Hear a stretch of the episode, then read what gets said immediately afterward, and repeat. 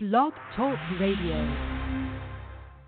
You're listening to the Totally Driven Entertainment Radio Network. In the future, none of you uh, are heroes. You're legends. Get driven, stay driven. Mr. Mojo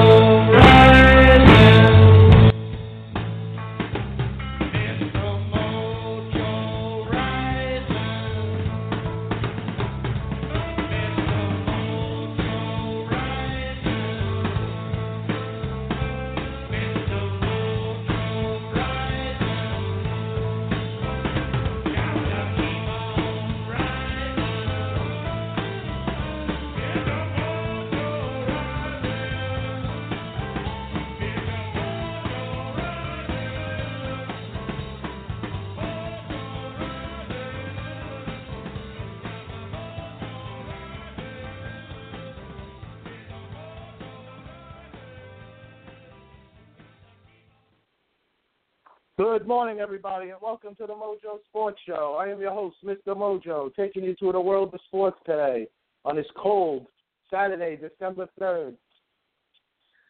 The, the Mojo Sports Show is brought to you by Bay Ragney and the Totally Driven Entertainment Network, dedicated in bringing you total entertainment.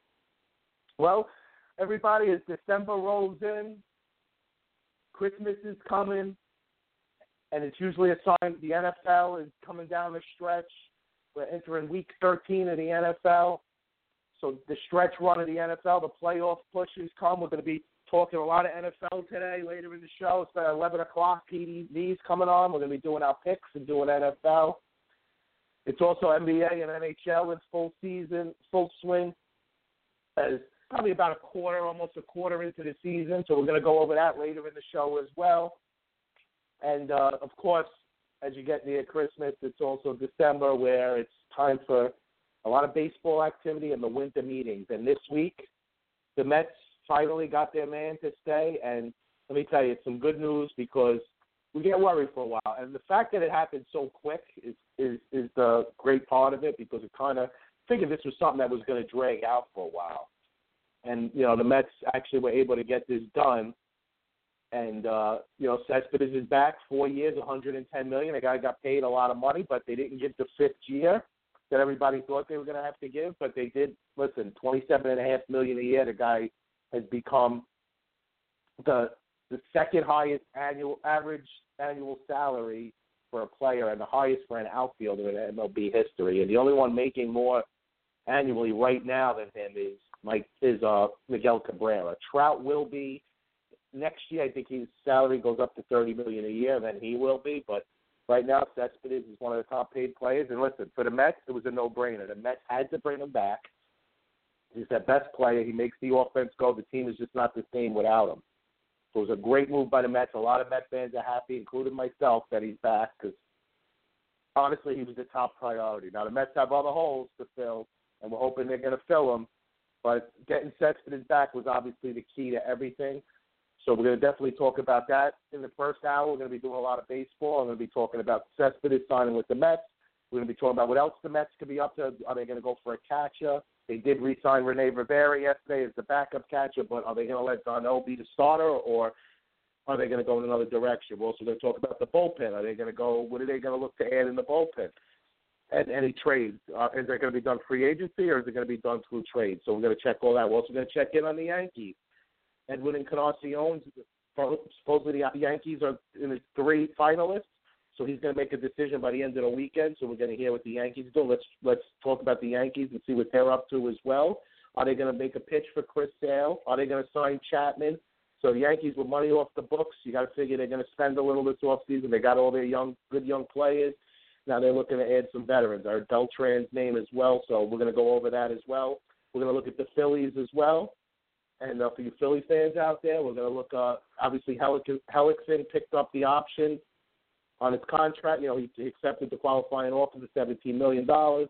So he'll be staying put. We heard the Phillies' name linked to a couple of free agents out there and a couple of trade possibilities. So we're going to go over all that. We're going to obviously talk all that. We're going to talk all the rumors heading into the, the winter meetings. I got a lot of updates. I got a lot of rumors for you guys. So We're going to go over where's McCutcheon going to end up. Is Sale going to get traded? What about Wilson Ramos? You know, now that the Nationals got a catcher yesterday, Derek Norris in a trade. So we're going to go over all the winter meeting stuff. We're going to get you primed with a winter meetings primer today. And uh, we're going to talk about all possibilities. And, uh, you know, we're going to definitely, like I said, we're going to start this off with the Mets as Cespedes stayed put and everybody's happy. And uh, so now what's what's next? Because here we have Cespedes is signed. Great day for the Mets. Announcing him, you know, second time they've signed him. The third time they've acquired him in almost two years, which is amazing. They got him in the trade, and then they signed him last year, and now they signed him again. So it's almost like, but he wanted to be here. It's clear as day by by not sitting out and waiting for that fifth year, knowing that the Mets needed to make a decision quick. Because if, if the Mets couldn't let this drag out like last winter, the Mets had to make a decision on what they were doing, and and so the Mets clearly made that made the right decision here, keeping Cespedes in the middle of that order. So now they have Cespedes back, they have Walker back, they have a lot. Let, let's look what let's look at their team quick here. So now you have Lucas Duda at first. They're saying will Wright be moved to first? Platoon with Duda. Will Flores platoon with Duda? What's going to happen at first base? Personally, I would love to see an upgrade there, but it's not happening. The Mets got one year left with Duda, and then they got Dominic Smith waiting. The Mets are not adding a big name first baseman. You could forget that. It's not happening. As much as I would like to see it, it's not. Second base, obviously Neil Walker's coming back, so he'll be there. Shortstop is Asdrubal Cabrera will be there. Third base is is Wright going to play there? Is Reyes Reyes has got to be in the lineup every day. He's got to be the leadoff. So I'm assuming Reyes is going to play third. You can't even you don't even know what you're getting at, right? You don't even know if Wright's going to be able to get through spring training. Supposedly, right at that three hours, three hours of uh, three hours of of rehab before a game just to play every night. So, uh, you know, how much can his body take doing that every day? So, we'll, we'll you know we'll see what happens there. The outfield right now, obviously now it's Cespedes here. You got to figure somebody's getting traded, either Bruce or Granderson. I, heard they would like to trade Bruce, but Granderson's getting a lot of trade interest, especially from the Orioles. I heard the Blue Jays have offered the Mets Dalton Pompey, a young, speedy outfielder, and prospects for Bruce, but the Mets will look at the Sanchez, the reliever, which you're not getting. They're not going to trade him. You know, I, I I floated a rumor a couple weeks ago about Bruce for Russell Martin, how it made sense, gave the Mets a starting catcher, and Bruce, you know, the, the Blue Jays get the bat because they're going to lose Encarnacion or Bautista or both and uh, so it made sense. But now looking at the contract details, Martin three years, sixty million. The Mets aren't going to pay thirty three year old Martin twenty million a year, and I can't blame him for that. As much as I would like Martin, unless Toronto picked up like half of that contract, which I doubt they're going to do, I don't see that move. Why not sign Matt Wieters? I mean, I'm looking at this. He's a clear, clear upgrade over d'Arnaud, and it's not even close. And you look at it from a couple of points of view. Is d'Arnaud first of all, you don't know if he's healthy. Second of all, even when he's healthy, he's not good. He's terrible defensively. White is a guy coming off an injured year. You could probably get him on a one-year deal, maybe two years. He's not going to look for a long. He's not getting a long-term deal coming off the injury.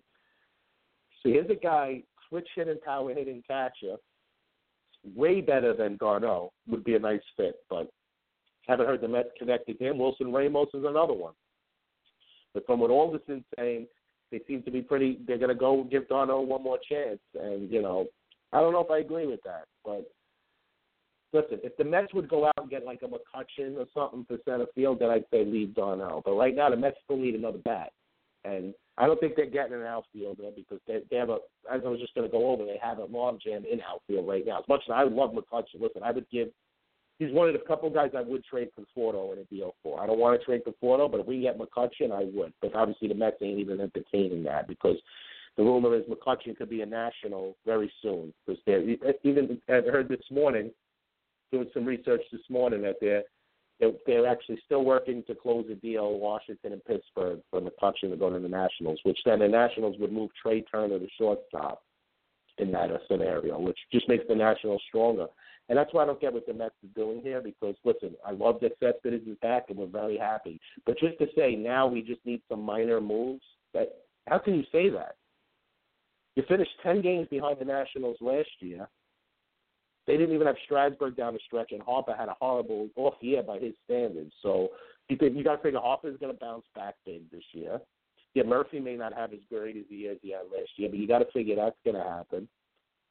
Strasburg's going to be healthy. They're also talking about adding Sale. I mean, so here's a team won the division by ten games. They're traded. They're looking to trade from the clutch and add Sale. The Mets, yeah, it's exciting. We got Cespedes, but we can't just stop there. He was our own player. We re-signed our own player, and Walker. Now we need to add something else. I mean, you know, they're throwing a lot of eggs in the basket here of all these pitchers being healthy and all everybody bounced back, Duda bouncing back, Wright coming back, d'Arnaud coming like there's too many eggs in the basket here.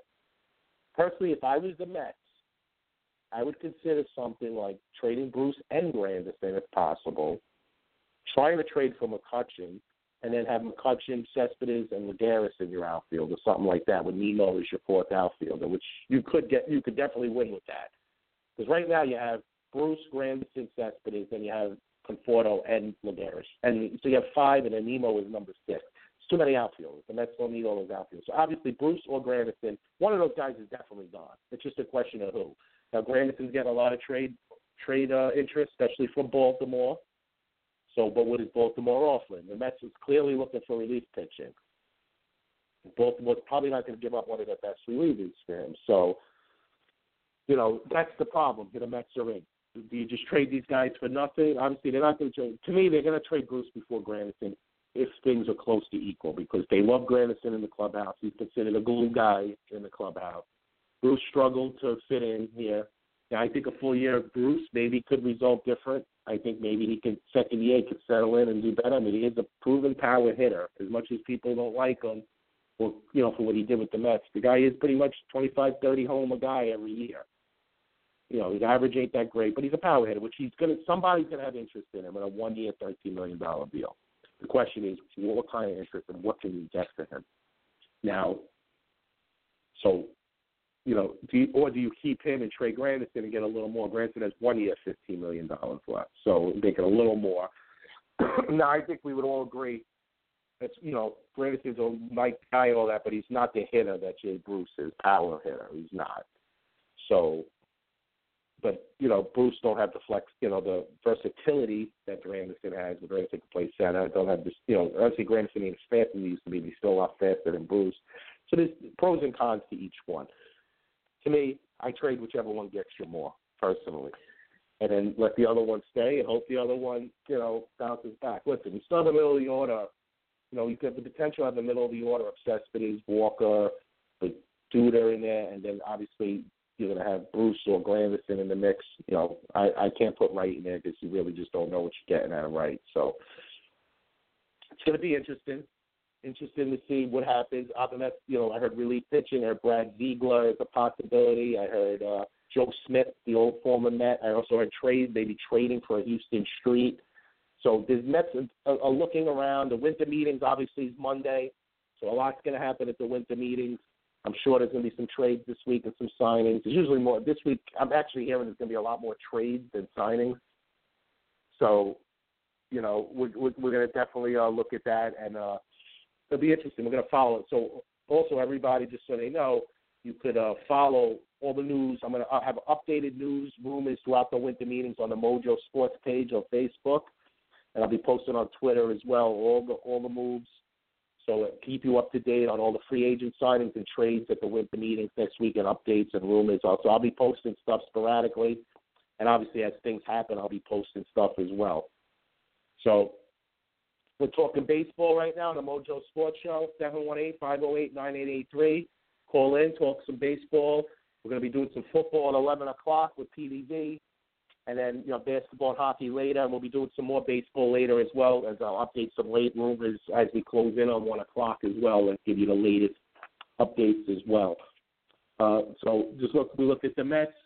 Now look at the Yankees as well. So the Yankees, I'm hearing Edwin Encarnacion say he's going to make a decision by tomorrow, and the Yankees are one of his three finalists. So the Yankees, Red Sox, and Blue Jays. So three AL East teams battling it out. Now they're saying the Astros are in it as well, a fourth team, but you got to figure if the Yankees, Red Sox, and Blue Jays are in the bidding here, it's coming down to them three.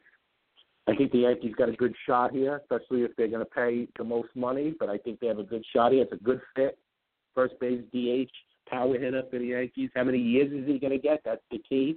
Is he going to get four, three? Like how many is he going to get? He is 34 years old, so you got to watch how many years you're going to give him here.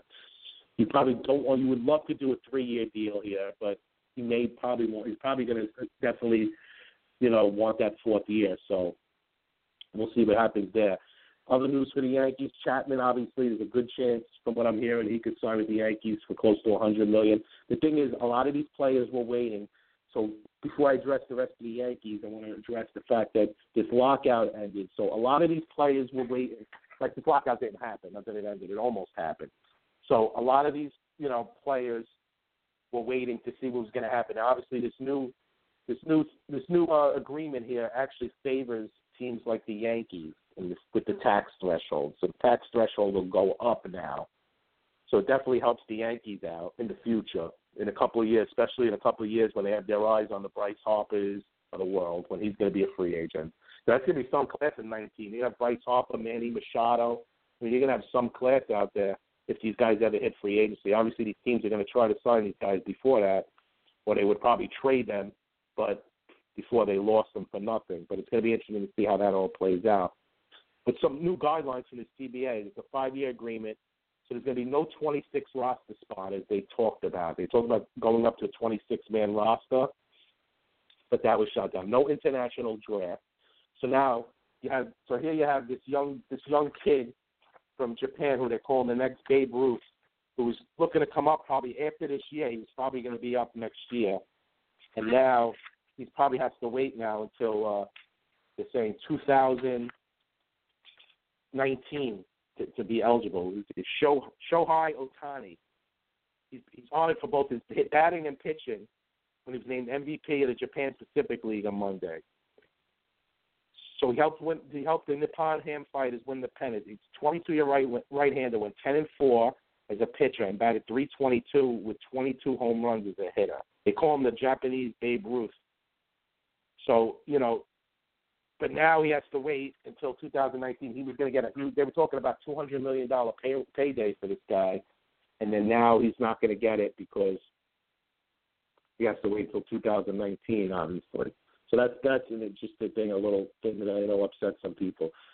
The luxury taxes I was just talking about, the threshold at 195 million for 2017 will grow approximately to 210 over the next five years. So it's higher than the 185 now, I believe that it is, 187. So it gives the Yankees some more. It seems like the Yankees some more room to sign guys without going over the tax. There's a new free agent compensation. So, well, obviously, the first, the free agent compensation over tax threshold, second and fifth round pick, you're going to lose, and then under tax threshold, third round pick. The new free agent, it, that's for the team, and it's going to be at the end of the rounds. And then the new compensation, this will take effect next off season. So it's just some things to look at with the new CBA. But teams like the Yankees definitely, definitely, you know, it definitely helps out the Yankees right now to uh it definitely helps out the Yankees right now to that this, the, the cap went up, the tax threshold cap, because now they get to guys like Harper hit free agency. The Yankees could go all in when they really want to and go overboard if they have to, if they really want these guys. And like I said, that's if these guys. That's that's if these guys only uh. If if they are available, like we don't know if Harper and Machado are going to be available. You know, you, you know, we've been speculating. I speculate on the show that I, I see Harper a Yankee, and I still will say if he ever hits free agency, he will be a Yankee. Machado, probably I don't see him leaving Baltimore. I'd be shocked. Baltimore will pay him. Washington, now Washington is just funny because they're spending money, they're throwing money around to try to win now, but they're not. They should be trying to sign. They should be trying to sign Harper. I mean, they gave Strasburg all the money. It's fine. Scherzer's locked in. You know, you got Werth's contract coming off the books next week. I know they were looking at Cespedes, but signing Cespedes for the Nationals, obviously they would have been a lot better this year. But I mean, when you got Harper down the road, you you got to be saving all your pennies right now. Harper's going to get if you're keeping Harper three hundred around three hundred million, so you're going to have to, you know, save all your pennies for that one. That I can tell you. So we'll see what happens there. So the Mets, obviously, we- like we talked about, Cespedes back. Great news for the Mets. Great to have Cespedes back. I mean, you're talking about a complete five-tool player. You know, the speed, the arm, the defense, the power. I mean, he's just a great player, and it's really great to have him back now. Now, one thing I you know, I wanted to talk about with Cespedes is his impact, obviously, the team just like Alderson said in the press conference, the team wins with him. There's no there's no way around saying that the team wins with him. I'm going to give you some stats right, the Cespedes stats. All right. So one, the teams the Mets are 109 and 79 with Cespedes appears in a game over the last two years. So it's 30 games over 500. All right. Now just some career stuff on Cespedes. He has 137 career homers. He had the first home run ever to reach the third deck at Citi Field history. He had his 30th home run as a member of the Mets in his 92nd game as a Met, which is impressive. Which is a home run rate of, as a Met of home run every 6.06 at bats for the Mets. 2016 NL Silver Slugger Award. He had a grand slam and six RBIs, most by any Met in an inning in team history. Two-time All-Star. He had back-to-back home run derby, derby winner. And his career stats, 272 average, 57 career outfield assists, and a 494 slugging percentage. There's some stats on sets, but it's just so, you know, the importance him in the lineup. Anybody who watches it, you know how good he is when he's in the lineup. It, it, it when the Mets win when he's there. That's the bottom line. When he's not in the lineup, anybody who's watching baseball could see that the Mets are a different team without Cespedes in the lineup. It's clear as day. So keeping him was obviously the top priority. And like I said, now they need other moves. So you can't just stop now. You got to trade one of the outfielders at least. Then you got to address catcher or relief pitching. Obviously, like I said, I love McCutcheon, but it's really not realistic. I don't think for the Mets. So we have to go trade what we got, but we have to load up. To me, Wieters and a and a big time reliever. I mean, this team could be a World Series contender. Just spend a little more money. Seriously, their payroll's not even close to the. I mean, they're at one forty something right now, which is bottom half of the league still. Like, or like the second, like at least, like fifteen to twenty range of salary. So, and the Braves added another pitcher with Jaime Garcia in a trade with uh with the Cardinals. So the Braves now have added Jaime Garcia, R.A. Dickey, and Bartolo Colon, three veteran pitchers to the rotation. Now here they're looking to sell as well, so that'll be interesting. The Padres uh, non-tended Tyson Ross, their ace. I know he was injured last year, but there's an interesting arm now on the free agent list for a team that needs a pitcher. So that might be a nice little pickup for the Yankees right there, Tyson Ross, to keep an eye on. So we're going to keep going through rumors throughout the show. Obviously, I have a. I'm going to later on in the show. I'm going to go through all the free agents and make a prediction where they might land. And uh, so I'll definitely be doing that. Right now, I'm going to hit the phone line.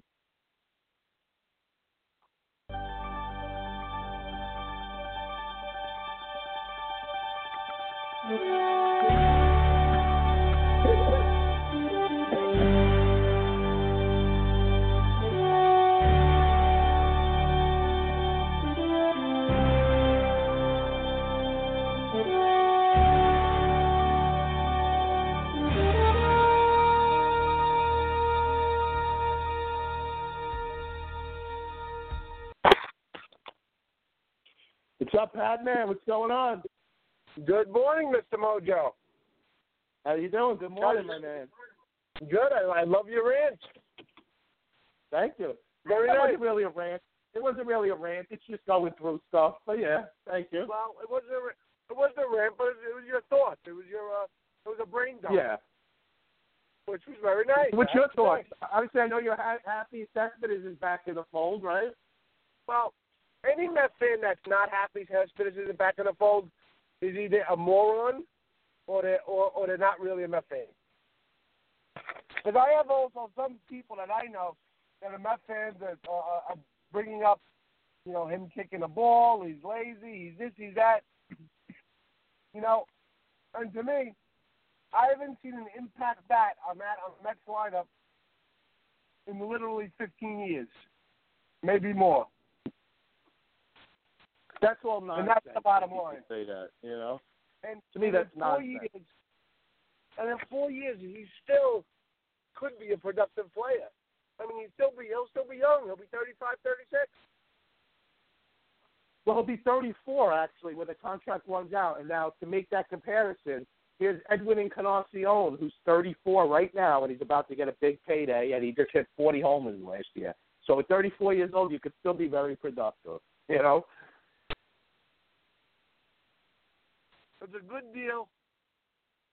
all around. I think for him, you know, he got a, a, a pretty decent price per year. He should be happy with it. I would hope he is. And I think the Mets really got one piece, or maybe two or three pieces, to put them on top of the division. You know, and Well, well, what would you do next? well, can could we start by the premise of saying let's assume the pitching will be somewhat healthy? Okay, Yes, the we starting have, to, pitching. we have to assume that exactly. Okay. We're assuming that, I think there's two areas you really have to address. One is the catcher position and relief pitching. Relief pitching for two reasons. One, Familia did um, blow two huge games in the postseason, or three actually for us in the last two years.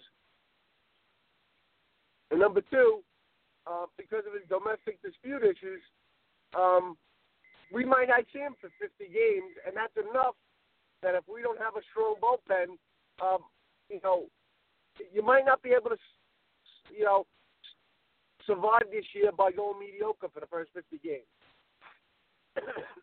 so, Yeah, well, if you look at it, so Reyes Reyes got what 51 games. Chapman got 30 games. So you got to figure he's going to get be anywhere 50. between 30 to 50. Yeah, he's going to get in between there, 30 to 50.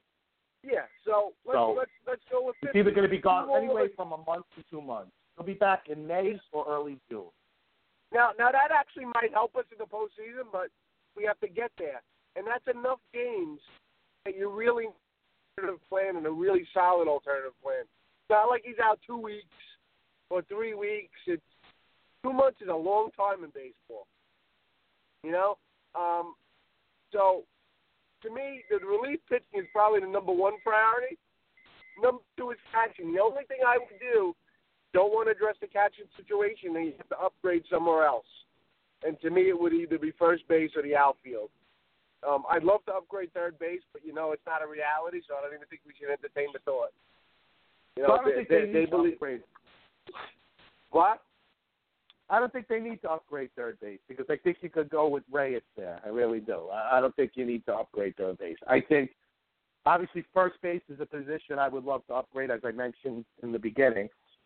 Uh, I don't think they're gonna though because I think they're waiting on Dominic Smith and they're gonna give the dude a one more year. I think clear Um, catcher, um, and catcher and bullpen are the clear areas, and catcher to me is really is, is so glaring. And then you have two free agent catchers out there that are both big upgrades, both guys coming off injuries that you could probably get on the cheap. Uh, you know, I see no reason why you don't roll the dice with one of the, either Wieters or Ramos. Honestly, Well, I, agree with you.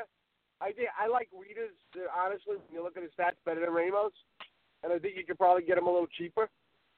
Um, but I think both of them would be clear upgrades, and then you could kind of go with Rene Rivera as the backup, especially since Yeah. uh, Syndergaard likes him. well, it's only fitting, man.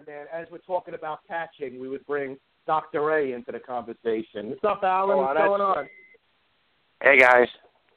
Good morning. How's it going? Good morning. Good morning, Good morning, Steve. Good morning. Good morning. So, catchonomics. What's your thoughts on the catch? Alan, what's your take on the catching situation now, as we're talking about it? Look, we we still have a fairly young pitching staff. They need a veteran catcher. It, they have two, one catcher that's spent and one catcher that's just a veteran but too old. He's he's not like a star that's. Um, and I'm talking about Rene Rivera. He's not a star catcher that we're putting in there. It's, it's nice Syndergaard likes him, but uh, we also had a mess with Syndergaard and stealing bases last year. Neither catcher could do anything to stop it. So if there, if there's anything they really need to do in the off season in the spring, and it's to school these guys on holding runners on first, so Syndergaard doesn't look like a fool with guys just stealing at will against him. Uh, That that was You know what's like a little amazing? embarrassing Alan, for a the year league before, pitcher. remember the year before when we made the playoffs? You know, and and, and Syndergaard was pitching great. That stolen base, you know, giving up those steals wasn't a big issue then, right? No, it it's like seem something like it that fell apart this year. Yeah, See, I pretty didn't see it amazing. coming. And it it wasn't just Syndergaard; it was the whole staff. It's like we did. He was just the worst of them. There's something clearly wrong there, coaching wise. in what Well, what they're Exactly. It comes down to coaching. No, he's right. It comes down I to actually- coaching. That comes down to coaching. I, I actually disagree with the comment a little bit. Not not so much, but I'd like to make a comment on it.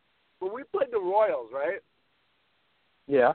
I Mm. think they exposed. I think their speed exposed a defense and a lack of being able to throw anybody out. They stole a bunch of bases.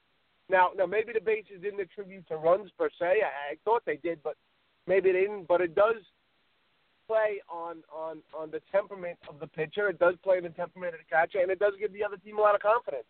And you, you can't take that away. You know, it's a It, it's an true, but you know, you know what? Rene Rivera has a pretty good arm, so it, it's hard to blame it all on the catcher. d'Arnaud doesn't have much of an arm, so when he's in there, you could say it's d'Arnaud. But Rivera had an arm, came up, looked good, and even with a guy throwing 95 to second base, it just didn't seem to matter. And you- you're right; it might have started to get exposed in the World Series, but we still went a whole season with it not being an issue. And then the next season, it, it was a major issue that progressively got worse. So Well- something in the coaching, the pitchers, the, the catcher, something's just wrong. They're still like, it was embarrassing.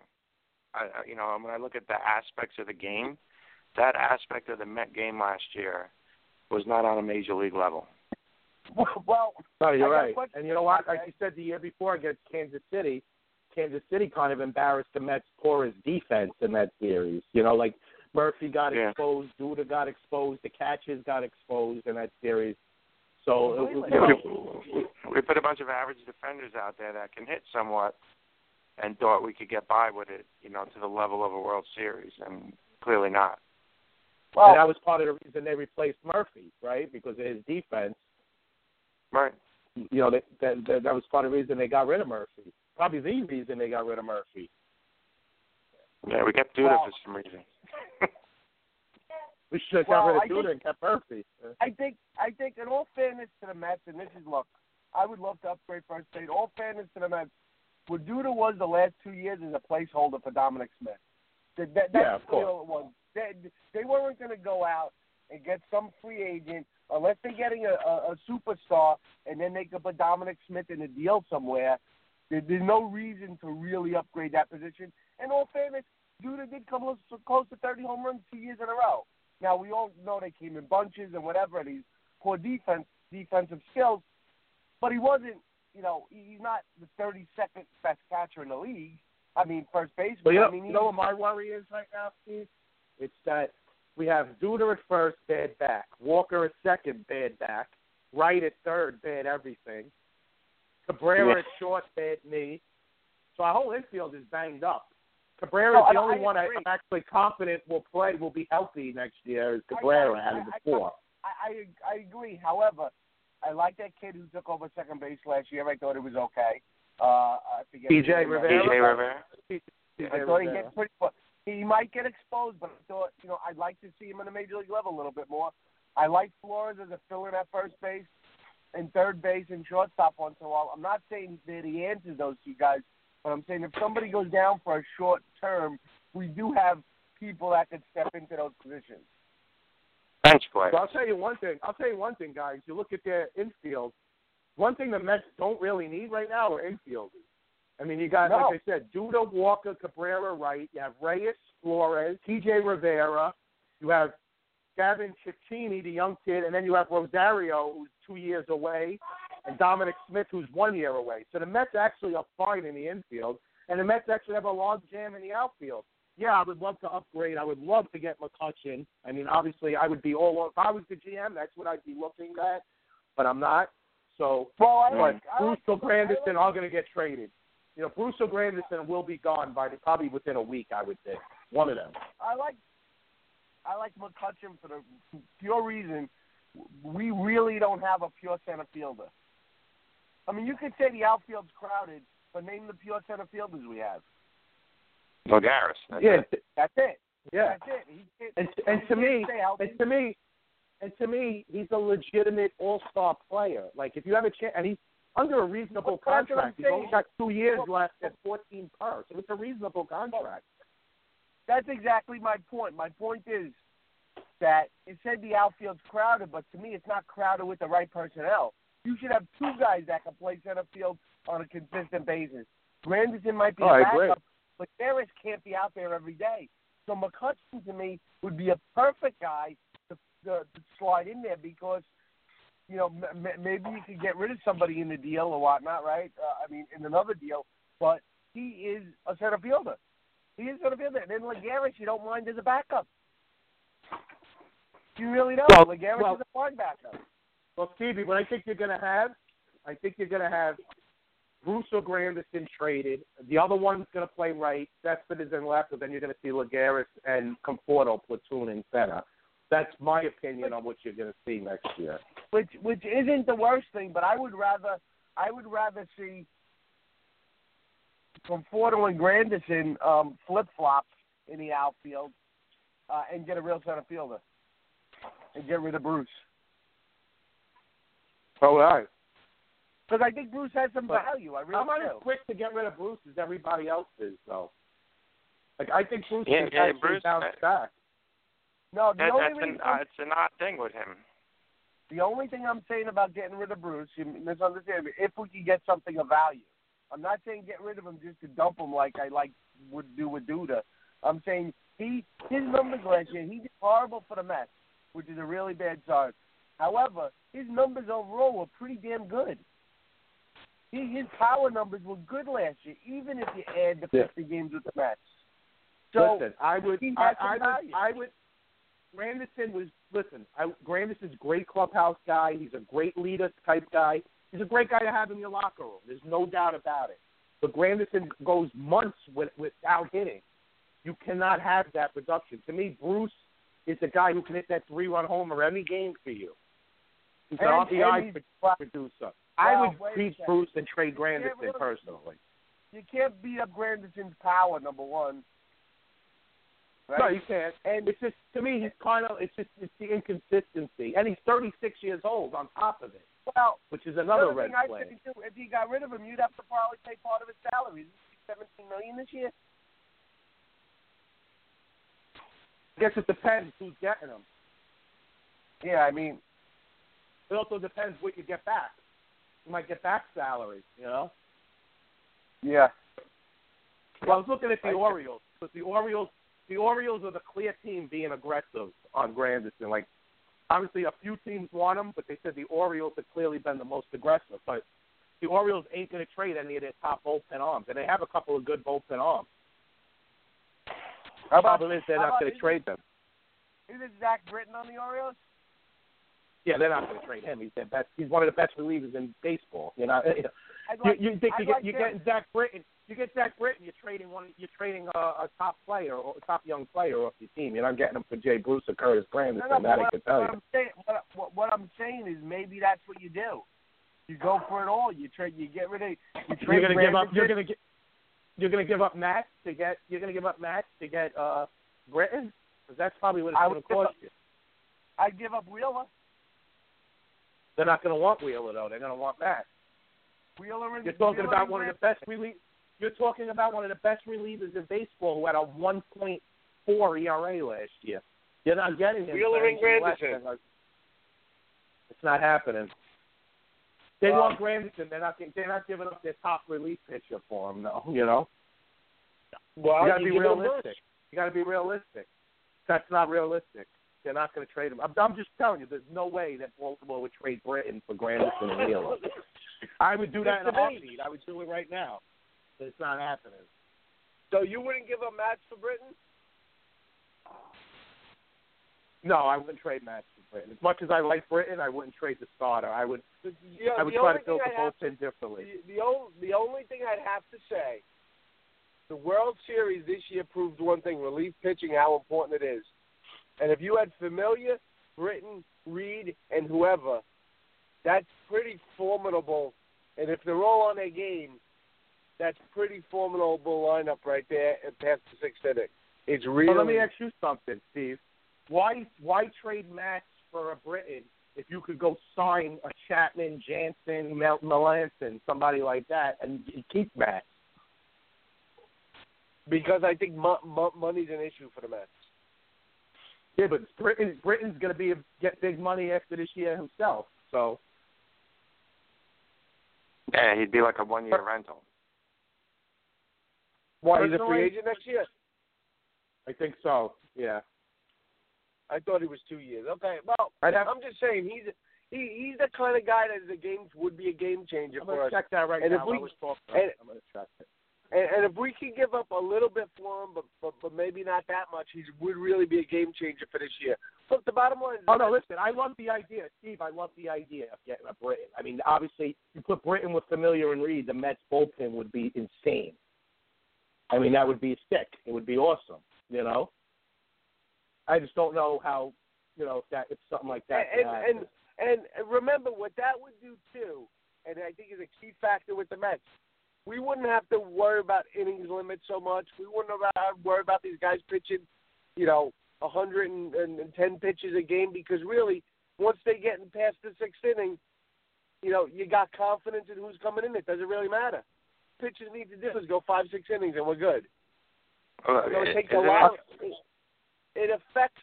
It would affect a lot of aspects of the game rather than just the wins that we all look at. It it would affect our pitches arm and the longevity of it and the strength of it and the in- uh, the the endurance throughout the year and into the playoffs, which I think is a problem for the Mets because of the young arms.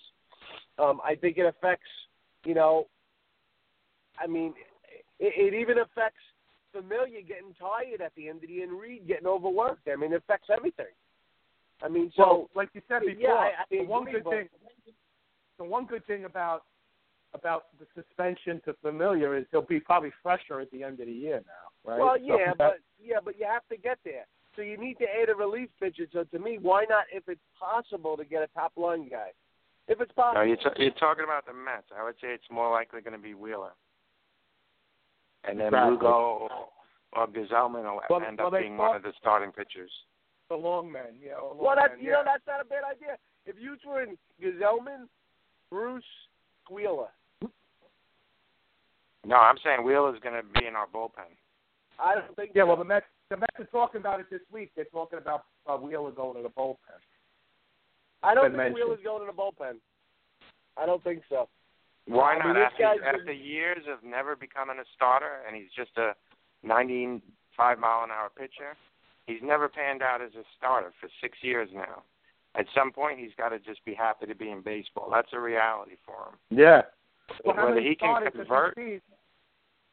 Listen, how many big starting prospects have come up as starters and they end up in the bullpen because of injury or whatever? It happens. I mean, right? It's part of the game. It happens. it does. And the Mets are in a spot where we have Gsellman, we have Lugo, we have guys more suitable to the starting rotation than Wheeler at this point.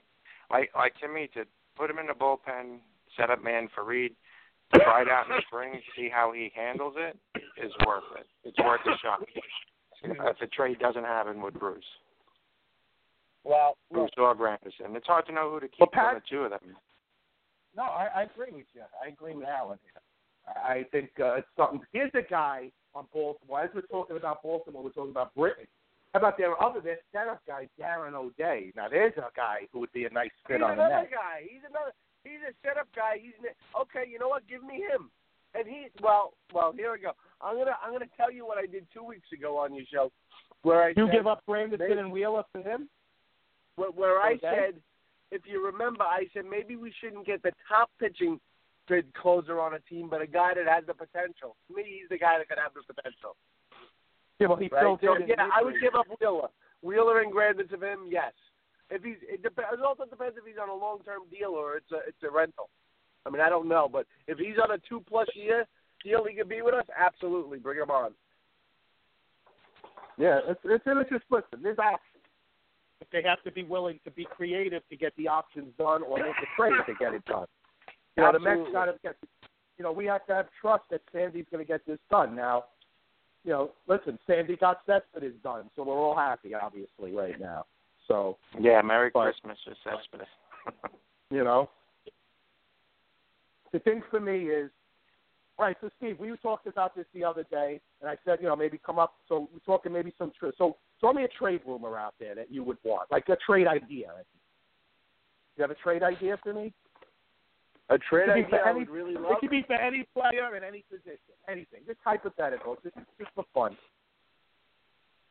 I'd give up right now I love the guy Goldschmidt on on on uh, Arizona. I would I for him I would give up Dominic Smith and Wheeler. Okay, I think it would cost obviously Dominic Smith, Nash, and something else. Then then, then- I throw in Bruce. I don't think they I want think to. that guy. I So, think that listen, guy uh, is a, is this a, is a perennial. realistically, would you do this trade? Would you do this trade I'm about to throw at you? Would you give up Max Conforto and Dominic Smith for Goldschmidt? Or is that too much? Too much. I Too think much. Why? Arizona, Is it would Con- Conforto Arizona, would, Arizona would probably make that trade because that's a, that's three really good young players. That that that to me is a little too much. Is Conforto that proven? And I we think- have I think I would seems give up- about as good. I, I would give up. I would give up Wheeler, Lugo. Uh, Yeah, but you got to give them what they want. Steve, you got to give them what they want. Look at look if you're Arizona, okay, and the Mets are asking you for your franchise best player, right? What are you going to ask the Mets for? You're going to first of all you're going to start asking for Syndergaard. Obviously, the Mets are going to shoot you down there, but you're going to start at Syndergaard. Any North, you you'd be an idiot. You know what? You know what? For him, right? If you for him, I give up. I tell you what, I give him Matz, Lugo, and Conforto. That's For who goes Goldschmidt? for Well, you might as well trade Dominic Smith because you you don't need him if you get Goldschmidt. Oh, I'm sorry. I'm sorry. Not not Conforto. Dominic Smith. Yeah, they're gonna want a first baseman. How about Matt Wheeler and Dominic Smith? Well, you throw in Duda. Duda's a throw-in. Who cares? They don't want Duda. You got to you got to see something they want. Hmm. You know, you got to give them what they want. You got to be realistic. They, what, what would they want? What could get this done? They need pitching. Max and Wheeler, obviously, two nice young pitches right there. No, you know, I give him. I give Smith, him a young future Lugo. first baseman, a top thirty prospect in, in Dominic Smith with those two pitches. I think that's Matt- something that could get you to get you into the conversation for sure. Matz, Lugo, Dominic Smith. Uh, but if they insist on Wheeler instead of Lugo, would you do it? I don't know because you know everybody's saying that Lu- that that Wheeler has better stuff than everybody they've ever seen, and we took so much time grooming this guy and being patient with him. I'd like to see him pitch as a Met, like all Well, the Dr. freaking A, I time know with has a this guy. different view of Zach Wheeler, right, Dr. A? Oh, I'd like to see him pitch as a Met, but in the bullpen. I, I'm kind of through with him as a starter. It's, So- it's, it's an annual disappointment for six years. Well, even when he was healthy, he's a five inning pitcher, right? Yeah, I think he's Yep. 12 and thir- 12, 13 and 12, or 12 and 13 all time. He's been a 500 pitcher.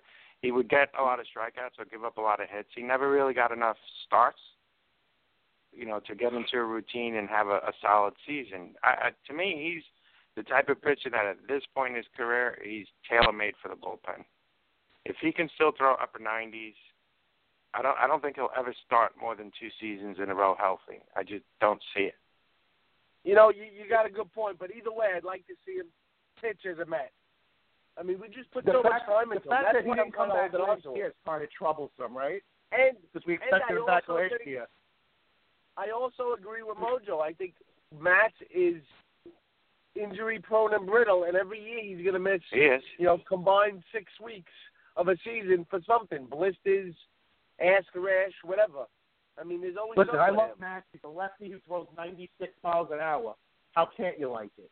You know what I I mean? I Right. like him, but you know what? I like I like if you the put health issue. Goldschmidt, if you put Goldschmidt on our team and you have him in there next to Cespedes, um, we become a pretty and, and if you and if you can maintain Bruce, let's say, you really have a formidable lineup. You you catapult yourself offensively up the food chain pretty pretty quickly, and you really maintain. I would, I would.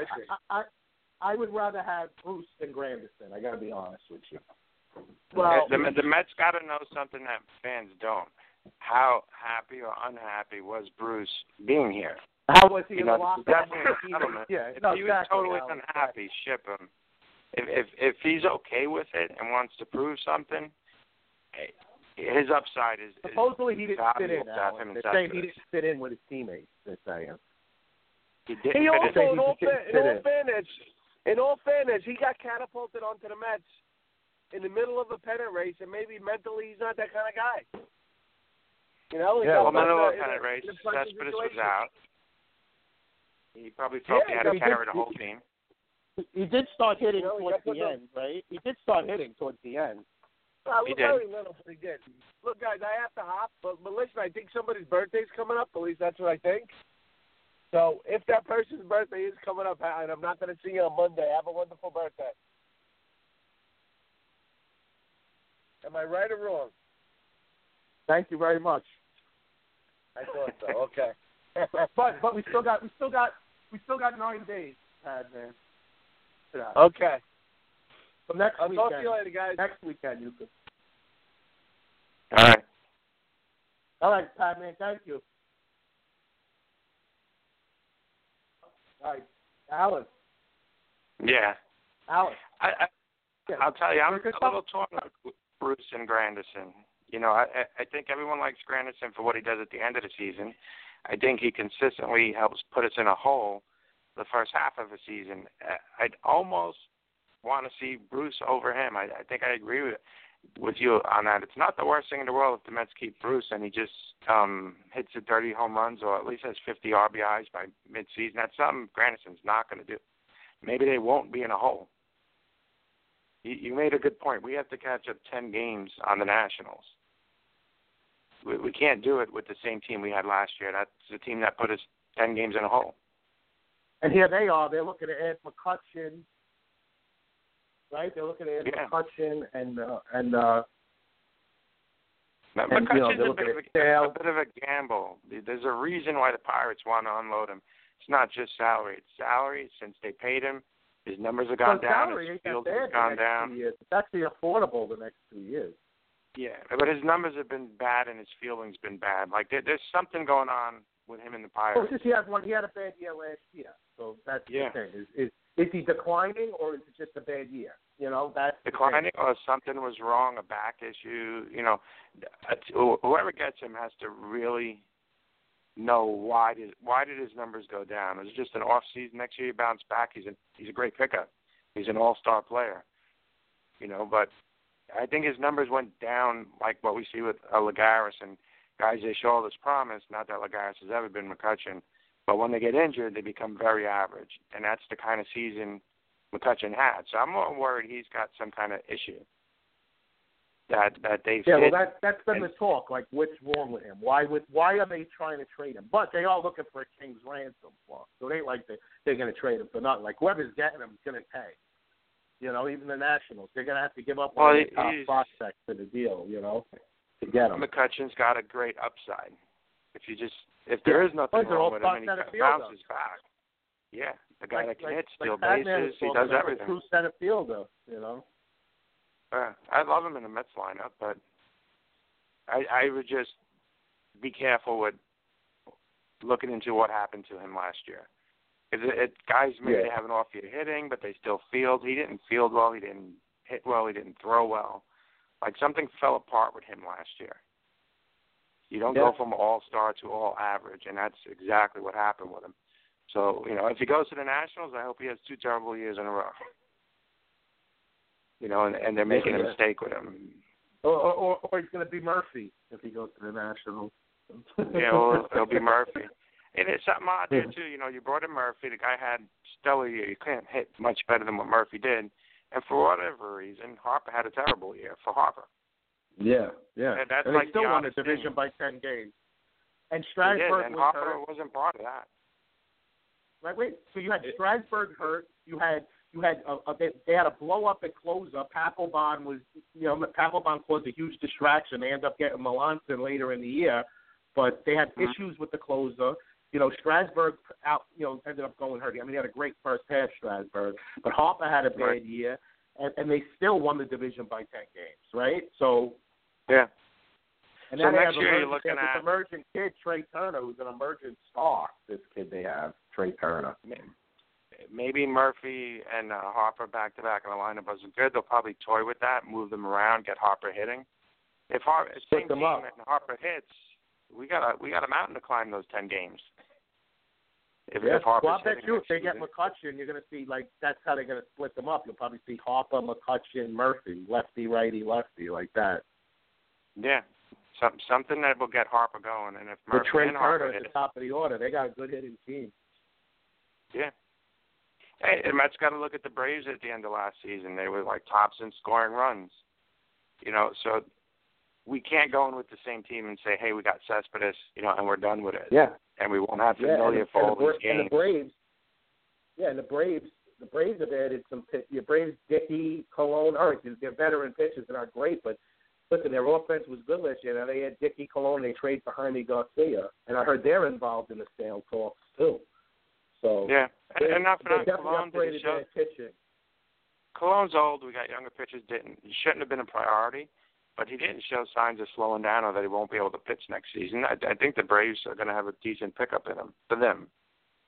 Yeah. You know, and he's clearly Oh, yeah. a good clubhouse guy. So you know, the Mets got things to consider.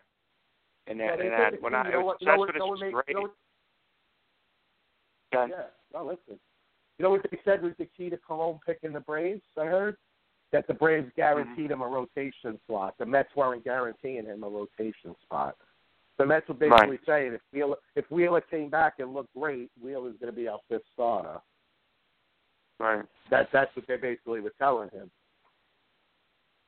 You know, Wheeler could be the fifth starter. The, the issue is because of Familia's incident, the Mets need bullpen help, and if we're not going to get Yeah. it in a trade, you know, it it has to be Wheeler. That's that's my my thinking on that. He's the best, hardest throwing guy we got in the starting rotation, and we have other guys Yeah. that can fill the spot, two pitchers, and Lugo and Gsellman. So Wheel, Wheeler's Wheeler definitely goes to the bullpen. interesting as a bullpen arm. He's interesting as a bullpen arm. There's no doubt about it. know, all, Because if he can come in for like one, Reed. two innings at a time and throw gas, you know that's Look, we big. like Reed, but we, we've all seen this before. A guy is great setup guy. Like Reed was great last year. Pretty much almost every time he came in, shut it down. Step him into Yeah, the ninth he had a inning, it's not the same. Uh, It, it's a gamble. We can't presume he what he almost, did in the eighth. he was almost as good as uh, yeah, he was almost as, he was probably as good as Familia last year, right? Yeah, but there is something to moving guys to the ninth inning, to that closing role, where sometimes they don't handle it. They they Yeah. know there's you come in in the eighth and you know someone else is shutting it down for you. Now when you come in in the ninth, you're shutting it down, and it's a, a huge mental step. Can Reed handle that? He's going to have the opportunity clearly. If he does well, Familia can come back and be the setup guy because Familia's cracked and down the stretch for two years in a row, overused, kind of fatigued. You made a great point. He comes back and he's not fatigued. That could be huge for the Mets. I, I he's got a mental issue. World Series on, but I, I do think a lot of it is fatigue. For Yeah. him to come up pumped up and strong late in the year would, would be huge for us. But but Padman said, you said we got to get there. We got ten games to climb I- on Washington. We got to get I there. mean, get a big relief pitcher, and I'm not even saying Chapman. Obviously, I'd love to get Chapman. They're not. I know they're not. Yeah. You know, he's going to the Yankees. Chapman's going back to the Yankees. But get somebody really good. Like, why can't you just get somebody else? Like, I'm not saying even get him or Jansen. All right, I would love to get Jansen too, but you're not getting him either. You guys are going to get eighty, ninety million. The Mets ain't paying that for a relief pitcher. Mm. But there's got to be somebody. Either you got to be creative with a trade. The Mets have they have extra outfielders. They have extra infielders. They they have pitching. They have stuff to make a trade. You know. It's true. So- we we have too many potential starters, outfield and infield, to, and say we have needs to not move There's no way we can't use know. something there to get a relief pitcher in here. Yeah. You know. And then to me, I, I I know I said it earlier, and I'm, I may be a you know broken record with it, but Matt Wieters is a perfect fit for the Mets right now, and he's sitting out there coming off an injury at a cheap deal. I don't get it. I just don't. You can't tell me that Travis d'Arnaud is better than Matt Wieters. There's nobody in this world that can tell me that because it's not even close. No, yeah, I I think what they're doing in the catcher position, you know, and I, and I've liked d'Arnaud all the way up to last season. Last season, I think, is where he crossed the line from he's done. You know, he should be a, a backup catcher someplace. I, I'd be surprised, and I think they're hoping that he come makes a bounce back year. But I, I look at his age, his skill set, um, the shoulder surgeries, both shoulders, throwing arm. I, I don't think he'll ever be what he was in the past again. It, it's too big of a gamble. We're going to see uh, Rivera as our starting catcher, and he's an older guy. I don't know if he can be a starting catcher for a whole season. They, Yeah. they're not, they haven't put themselves in the best position that they could in the catcher spot. They're they're just Yeah. not. They're- And you've read it, I've read it. They want to go with these two guys. I, it just And we watched it- we I don't get it. I just don't get it. You know, you have a switch hitting, power hitting catcher who's, who's out there that you could get on a relatively one or two year deal right now. There's no reason not to do it. d'Arnaud, to me, Yeah. d'Arnaud can't hit or field. You know, he's one I thing he I- could be. I- He has a good bat. We always knew he wasn't a great fielder, but you know, we were like, you know what, his bat don't look that bad, right? But now he ain't even hitting, and if he's not hitting, he's useless. You know, and Uh, to uh, he's useless. Are they thinking Plawecki's gonna somehow turn it around? He's he was a strong, healthy player that um, when yeah, given the guy spot, too. Like how you know, with, I'm not convinced on Plawecki either. You know. no, he he didn't hit. He was given golden opportunity.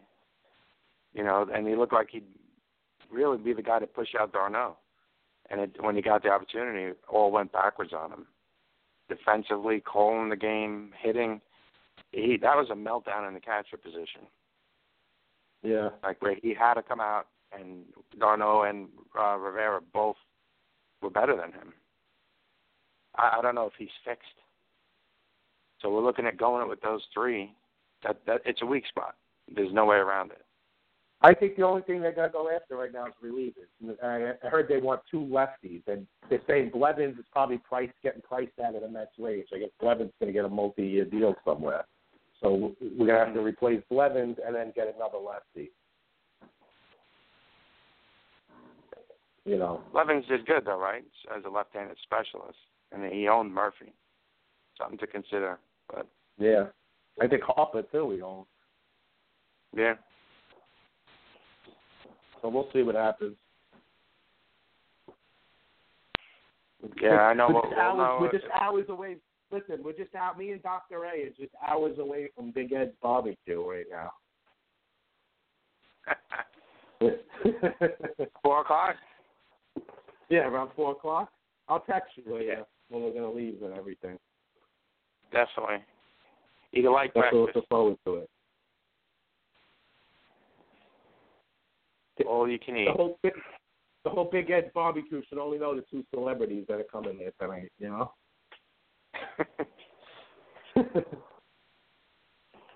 All right, man. I'll let you go. Have enjoy your day, and I'll, uh, right. I'll hook up with you later. I'll see you later on. okay. Text me. All right, man. Definitely. Thanks for calling in. No problem. Bye. Bye. Dr. A. Allen from Old Bridge calling in, talking baseball. Great segment in the Pad Man doing Mets. So we did a lot of baseball in the first hour, obviously with Cespedes signing and all the winter meetings. I'm going to get back to it later because I have some rumors I want to go over, some winter meetings, predictions, and rumors. So I definitely want to go through that later in the show. Probably going to do that in the final hour of the show. But we are going to get into week 13 of the NFL as football is, here as well this week, just tomorrow. So we got some big games. Obviously, Dallas beat Minnesota the other night in a close game. So that was a great game, and uh, we're going to talk about that and more with PDV. Time to play the game!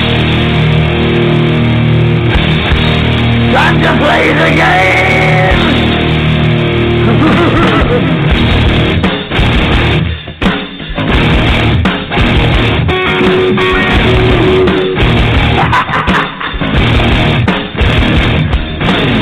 all about the game, and how you play it, all about control, and if you can take it, all about your if you can play it, it's all about pay, who's gonna make it? I am the game, you don't wanna play me, I am control, no way you can me, I am heavy. No way you can pay me, I am the pain, and I know you can't take me, look over your shoulder, ready to run, like a from a smoking gun, I am the game, and I lose, move on out, you can die like a fool, trying to figure out what my move's gonna be, come on over, sucker, why don't you ask me? Don't you forget there's a price you can pay. Cause I am the game and I want to play.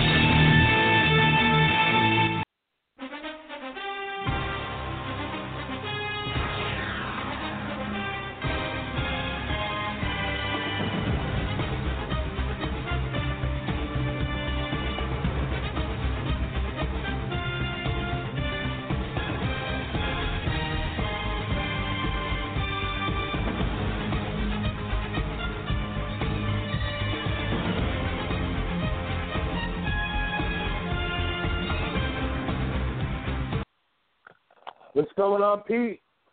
What's going on, buddy? How you doing, man?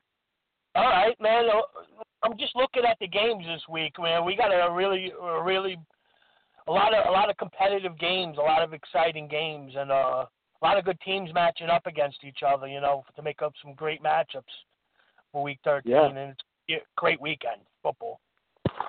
No, it really, it really is a great weekend. We're going to go through it. And Pete, you're coming off another 12 and you went 13 and one and 12 and four in the last two weeks.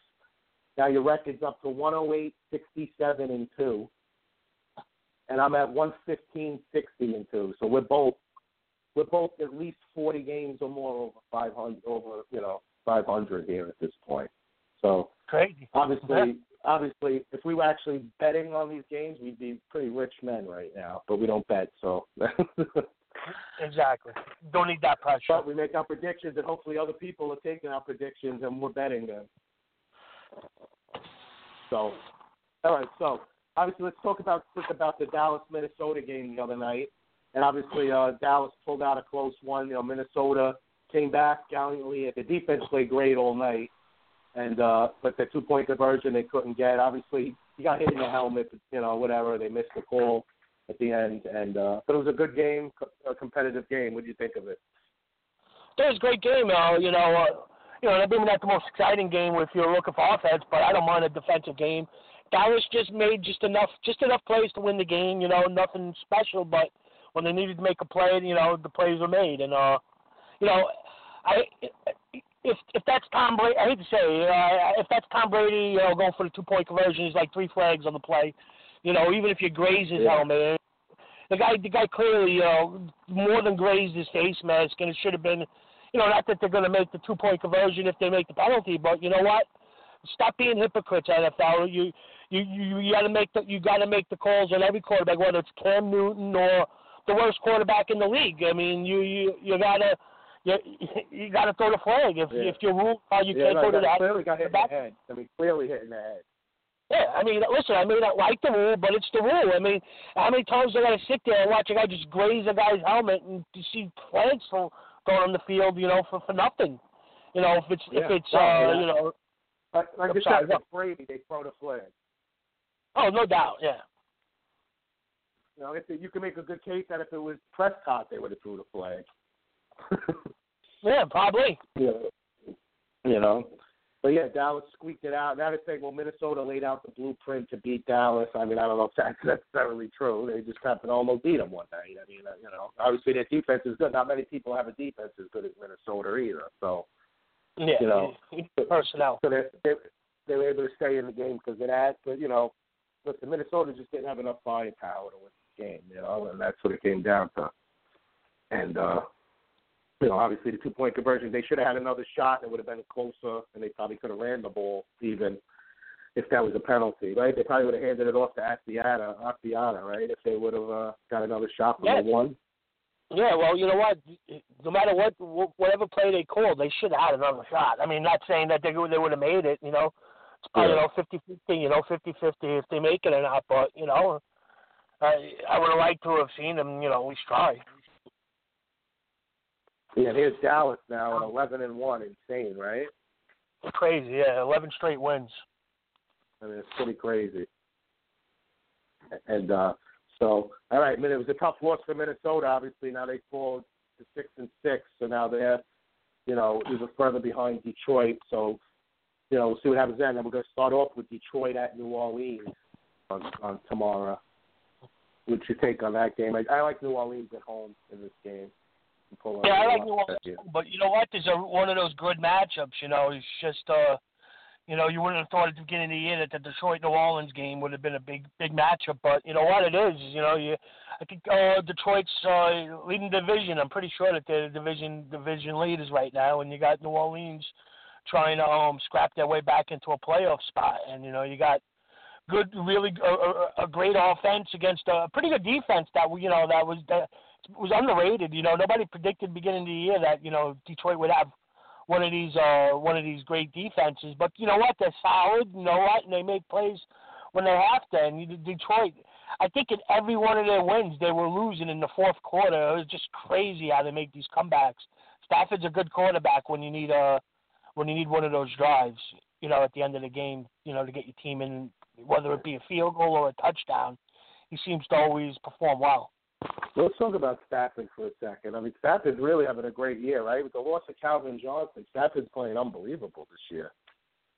I, you know what? I actually think it helped him, you know, because he's just throwing the ball to that open receiver, doesn't feel the pressure, you know, to get the ball to target Calvin Johnson ten to fifteen times a game, and you know, and, he, and they don't have a great receiver, but they have a bunch of good, quick wide receivers who seem to get open, and you know, and he's just putting the ball where it is. If you look at the numbers, he's throwing for, know, the numbers aren't good. He's only throwing for twenty eight hundred, uh, you know, almost twenty nine hundred yards. He's got twenty two touchdowns. And only five interceptions, you know, and he's got 19 touchdowns. I'm sorry, and five interceptions. You know, the interception number is really low. I mean, for you know, for for for, for Matthew Stafford, and you know what? He's uh, you know, he's living up to the height of hype of being a number one overall quarterback. You know, maybe finally we get to see him play in the playoffs this year. Be nice. Yeah, yeah, no, great assessment. But we- both agree that New Orleans at home might just have a little too much for them this week. Brees is Oh, playing yeah, I mean, unbelievable. Speaking of quarterbacks, Brees is playing unbelievable. Yeah, you look at the numbers: 3,600 yards, 30 30 touchdowns, only eight interceptions. I mean, he's having a fantastic year, you know, and you know, plays well at home, plays great in domes, you know, and you know what the. They're five and six. They, I mean, in, in a mediocre NFC South, you know, they, they they do have a shot to win that division and possibly, you know, maybe not win the division, but possibly, you know, scrap their way into a playoff spot. Cause, you know, depending on how, uh, you know, how the dominoes And they lost a real tough game to Denver on that two point conversion. I mean, they could Oh, they should have won that game. them. Yeah, that game's You that know. game's gonna haunt them. All right, so we both got New Orleans there. It's a Chiefs Falcons. That's a, a Another- interesting game as well. Yeah, another, great, great match. game this weekend. I'm going to go with the home team here. You know, I've been picking against Atlanta, and I keep losing, so I'm going to go with Atlanta this week at home. I think the Chiefs are finally going to get slowed up on the road here. Yeah, game. I, I'm I, I'm I'm gonna go. I'm gonna. I've been I've been riding Atlanta, but I'm gonna uh, I'm gonna go against my own tendencies here and pick Kansas City on the road because I don't know. They just they they they don't win games the way you know like a dominant team would, but they they always find a way to win these games. It's just either they make a play on defense, special teams, or you know, their offense. You know, if they keep the game close, drives their team in for for one of those late field goals. I could see one of those this being one of those games where it's like a let's say a 20-20, 17-17 game late in the fourth quarter where Kansas City gets one of those those field goals at the end, and we'll see if you know if Matty Ice with 40 seconds on the clock could drive his team down and get a get a field goal, tie it up, and get into overtime. One of those type of games. You know, it's a great Yeah. matchup. I think it's a I think it's a I, I- think it's a really interesting matchup where you're going to see a, a clash of two teams with two different styles of play. And it's going to be uh it's going to be a good game. I, I just wish that we could watch it here in New York, but you know, you know the old, you know what I complain about every other week having to watch the Jets and the Giants, but you know. Yeah. Well, actually, no, it's open this week. We may actually get a chance to watch this game. It's the one o'clock game. Let me see. When are the Giants playing? The Giants are playing at 4:25. So you know what? We may actually have a chance to watch that game here in New York, the full game. Yeah, and, and you know, last week that was some some uh, comeback. I mean, that they pulled off against Denver, right? I mean, that game looked like Denver had that game. Yeah, it was a, it was a, it was a, it was another great game, a Sunday night game. I mean, you know, they just they just made a play where you they then they actually made a mistake. They, you know, you don't kick the ball to Tyreek Hill on a, you know, you don't punt the ball to him. You punt the ball out of bounds. And first time, first time they punted to him, and he almost broke it. He was one one shoestring tackle away from uh, breaking it for a touchdown, and they stopped him. And then they punted it to him again, and he broke it for for, for what, an 80-yard touchdown, and uh, you know, they punted him after that. they learned their Yeah. lesson, but um, you know, it was uh, Kansas City just finds a way of putting putting uh, points on the board. All right, so unfortunately, well, so at one o'clock on CBS we're getting Houston, Green Bay, and on Fox we're getting the Rams, New England. I mean, why would they even do that? Why- I why you mean, do it? the Brady? Yeah, I mean, that- Brady that's, and- that's such a waste. And then Giants Steelers at four o'clock. So that's that's Which is- those, that's the setup, which, is a good game. We're gonna Which get is a into that game, game yeah, shortly. Why, why do I have to watch Green Bay? Mike McCartney and uh, and Brock Osweiler. Why do I have to watch that? Ew, it's gross. Yeah. Personally, yeah, I would have rather seen the Ravens at the Dolphins. That's a big game too. I mean, it's a bigger game. Oh, about Philadelphia and Cincinnati? There's so many games that they could put on Yeah. better than better than those. I like. Uh, I think the Philadelphia Cincinnati game is going to be a real competitive game too, and another exciting matchup. Why don't you we just give us Is Maclin, just is Maclin going you to play this week? is who's that? Maclin? Is it the latest on Oh, Maclin? Could, what I'm hearing, he's out, but uh, Oh, okay. you know, those things could change. Uh, and and now the game I mentioned, the Rams, New England. I mean, obviously, big blow for New England with Gronkowski out for the year. For the long term of New England, obviously, you know, it's a big hit for their, you know, Super Bowl. They they could still win it even without him because it's Brady, but it's obviously a big hit losing Gronkowski. But this week, I don't think it's going to hurt them personally. This week against the Rams. Well, I mean, there's going to be no impact this week. The Rams, you know, they basically stink. But even though uh, we got to see Goff play a pretty good game last week, he threw the ball, you know, threw the ball over the yard and threw what three touchdowns. I mean, it's pretty Yeah, bad yeah. bad showing. But uh, yeah, I like I like New England this week. I think they'll they'll, they'll find a way. They'll throw the ball or to one of their white boys, you know, the, them the cheating white boys that they have that, that block before the pass, pass and yeah, they'll find they'll find a way to cheat and win this game. hey, listen, a win's it's not cheating unless you get caught, right? Is it that? Yeah, well, when everybody else knows you're cheating and you don't get caught, still cheating. Real cheese. All right, so yeah, so we pretty much agree New England's going to pound the Rams, and you know, uh, Martellus Bennett will probably be the biggest benefactor from all this because he's probably going to get a lot of work now. But he's a little banged up too, I think. But he obviously will be, the, and then obviously Edelman, the receivers will get more light, and now with Dion Lewis back, that helps them too as well. So in the passing game too, even so, that's you know a big addition for them to get him back. All right, how about Denver and Jacksonville? Does Denver, does Denver take out its frustration on Jacksonville this week from last week's loss? Well, they have no Siemian. Siemian's going to be out this week. Uh, you're going to see uh, Paxton Lynch. Uh, I don't know. I've been flip flopping back and forth in this game. Something tells me Jacksonville may put it all together in a game like this. But uh, I'm gonna, you know, I'm gonna go chalk here. I'm gonna say Denver wins this game. Uh, probably something like uh, 23, uh, 23-13, 23-10, 23-17. You know, it's you know maybe they score a late touchdown Jacksonville. You know, against the prevent defense. But uh, yeah. I don't. I don't think. I, you know, as much as I wanted to pick Jacksonville, I'm just gonna. I'm gonna go chalk here with Denver. I really think that they're uh, after a loss like last week that they're gonna be uh, you know, firing all pistons. Yeah. Yeah, me too. I, I could even see like a 31 to 13 game. Yeah, I, I see it complete. Like Oh, yeah, I, I see the defense. I see the defense coming out playing really strong, and I see uh, Lynch holding his own and doing fairly okay. And I think uh, Denver will take them apart. Yeah. All right, now we got Houston at Green Bay. Are the Packers what was it now? Rodgers looked great last week. Was it a one week thing, or or will uh, is Green Bay going to start getting a little thing rolling here? And the Texans just with Osweiler, just their offense just doesn't look good at all right now.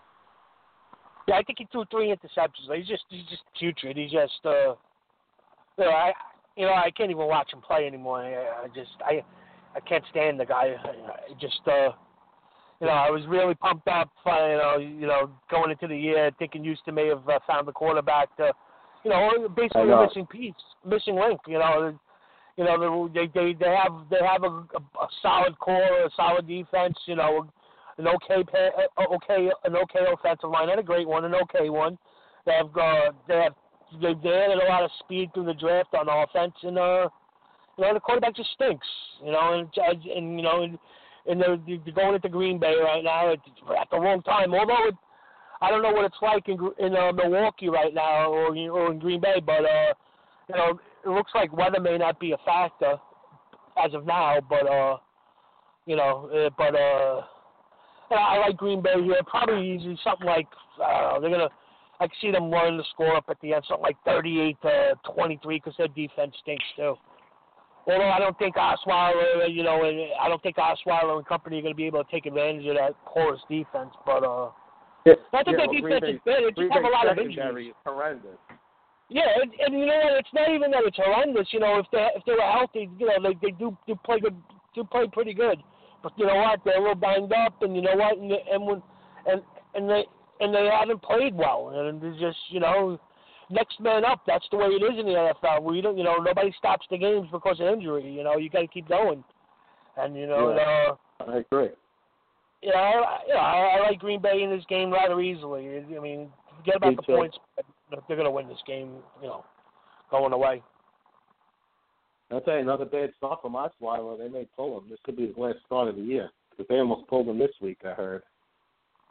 Oh, you know what? They had that kid Savage from Pittsburgh, uh, who they drafted a couple of years back, who I actually think he has a pretty good arm talent. I, you know, he's never really gotten a chance there in uh in Houston. I would I wouldn't mind seeing him. I wouldn't mind seeing him getting the you know getting a look see last year, but I, I do think he was hurt. If he was healthy last year, it would have been nice to see him get a look, you know, to see if they even needed Osweiler. But uh, I do like the kid Savage. I think he has pretty good arm arm talent, and you know, we'll see. Uh, you know, if Osweiler, if Osweiler, you know, stinks it up again, you know, for the they they they they come out the second half with Savage, and we'll see how it works. Yeah, no, for sure. I, and you know the problem is for them is they're in first place, right? So it's like they Yeah. even as bad as it's been, they're in first place, so they're in a tough spot. Like right, you take Yeah. him out now while you're in first place and replace him, even though they're in first place despite of him at this point. Well, they're winning the game, Correct. you know, you know, you know, looking through mirrors, you know, you, you can't just, you can't, you know, you can't, you can't play the whole season like that and hope to that you win every game twenty-seven, twenty-four. Sometimes you need that quarterback that you know that goes out there and gives your team confidence, the whole team. Yeah, you're right. All right, Philly at Cincinnati. We talked about it. You mentioned this game earlier. This should be a very interesting game. I actually going to pick Philly on the road here to bounce back because I just think Cincinnati got too many injuries with Green and Bernard out. But you know, Cincinnati, we should figure would be competitive game though at home. I expect a close game. What do you think? Yeah, I think just because they're home, it'll be a competitive game. Uh, I like Philadelphia as well. I mean, I've been going for Philadelphia, even though, even though uh, Carson Wentz hasn't, you know, thrown. I think he's thrown a pick now in four or five straight games, and uh, you know, not that, you know, not, not you know, not that. uh know, he's going to be a bad player or anything, but you know what? He's not going to throw 30 touchdowns in his rookie year and five interceptions. You know, there are going to be some. There's go, is going to be a learning curve here, and we'll, you know, I do like what I see out of him. You know, he, he made a couple plays last week with his feet. You know, and you know, and he, he does. And they are playing without uh, Mathews, uh, uh, the running back. He's not going to play this week, but uh, Philadelphia looks like uh, they have pretty good depth in the backfield, so it may not be a big, uh, as big an impact as it would for an for another team. Yeah, and do you, what do you think? Like, what do you think Philly's chances of making a run at the playoffs? You think it's realistic? I mean, obviously the last couple of weeks they're struggling a little. I mean, obviously they need to. How many wins do you think in the NFC is going to take to get a wild card? Ten or eleven? I mean, ten. At Well, least yeah, 10, right? that's that's that's the problem. If you do the if you do the arithmetic, they may be in a big trouble. But you know what? I do think their last four games are division games, so at least they'll have uh, you know, at least they- they'll, they'll have control of their own destiny. You know, if they can win those games. But you know what? They're to have to win all those games. You know, it's, you know those last couple of losses. You know, they they, they put themselves in a position where every game's a, a must win, especially in their division. I think that realistically they could lose this game, and you know, and if they run the table, you know, with all the division games, you know, they could still make the playoffs. But I still think that number's going to be somewhere around t- ten or eleven, probably 10. 10, 10 wins gets you into playoffs in the NFC. Yes, I, I think it's be. I think they definitely need this game, obviously, or, or the season's over. So this is a must-win for Philly. I expect them to go in and win, but uh, the Bengals like will present a tough task at home. I think it's just they play better at home, and you'll see the crowd's going to be into it. So you know, their defense will play good. So we'll see what happens. Could be a good game. All right, Bal- Miami at Baltimore. Obviously, another The huge AFC game. The surging Miami Dolphins. Or I, ju- I was Six reading in a row, Dolphins. Six in a row. Um, amazingly, six in a row. Yeah, I was reading before that they're going to get Albert Alberts and uh and Tunsil back this week, and uh that should really help. I mean, against I guess uh, statistically the best defense in the NFL, Baltimore right now, playing at Especially home, against the rush. Yeah, and against the rush. especially against the rush, which is a good matchup for them because the Dolphins, you know, uh, realistically would rather would like to run the ball to set up the pass.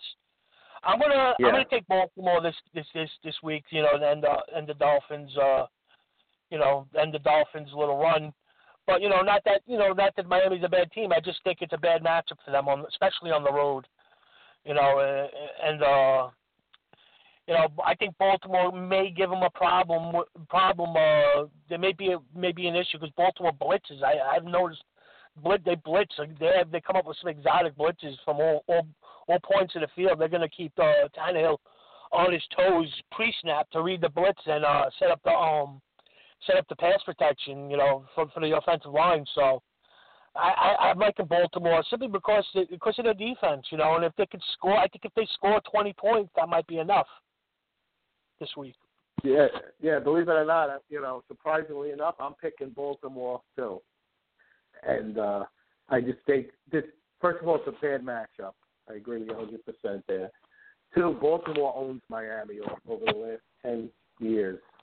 They, they always beat Miami, but I just think the matchup right now is this is a tough one to win. If Miami wins this game, I'm really going to be impressed because going on the road here, a tough environment against a great defense.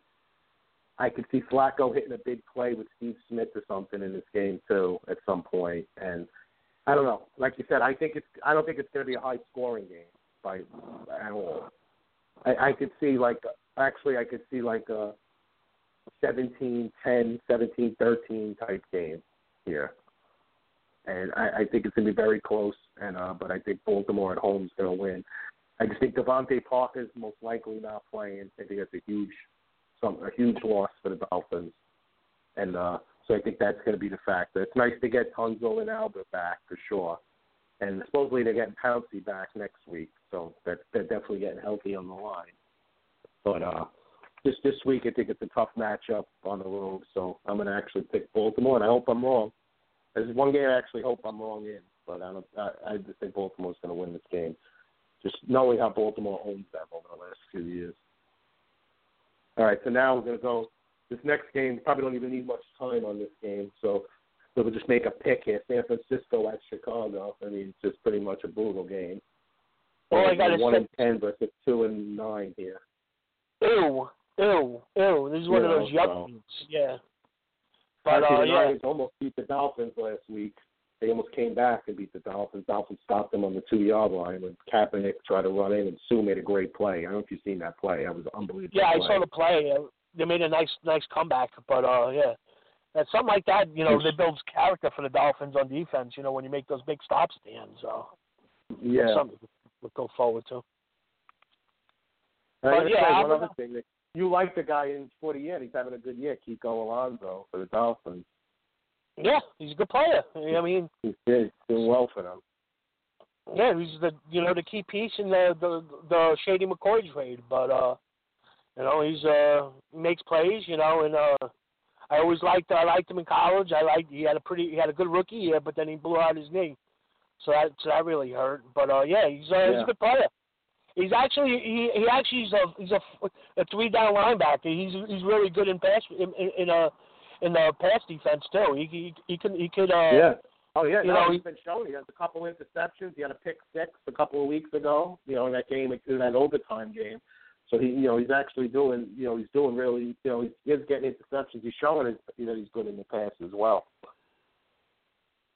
So the 49ers Yes. fans, what do you think of this game? I mean, I guess I don't know. I would guess pick Chicago. It's at home. Yeah, I, I'm gonna pick. I'm gonna pick San Francisco just because you picked Chicago. you know, you gotta, you gotta make up some ground. You gotta make up some ground. Yeah, Yeah, listen, I- you closed it to seven. It's only seven now. It was like thirteen, so you're definitely making a push here. Yeah. There's still five weeks left. And Either way, we're both doing great. So we both have great records.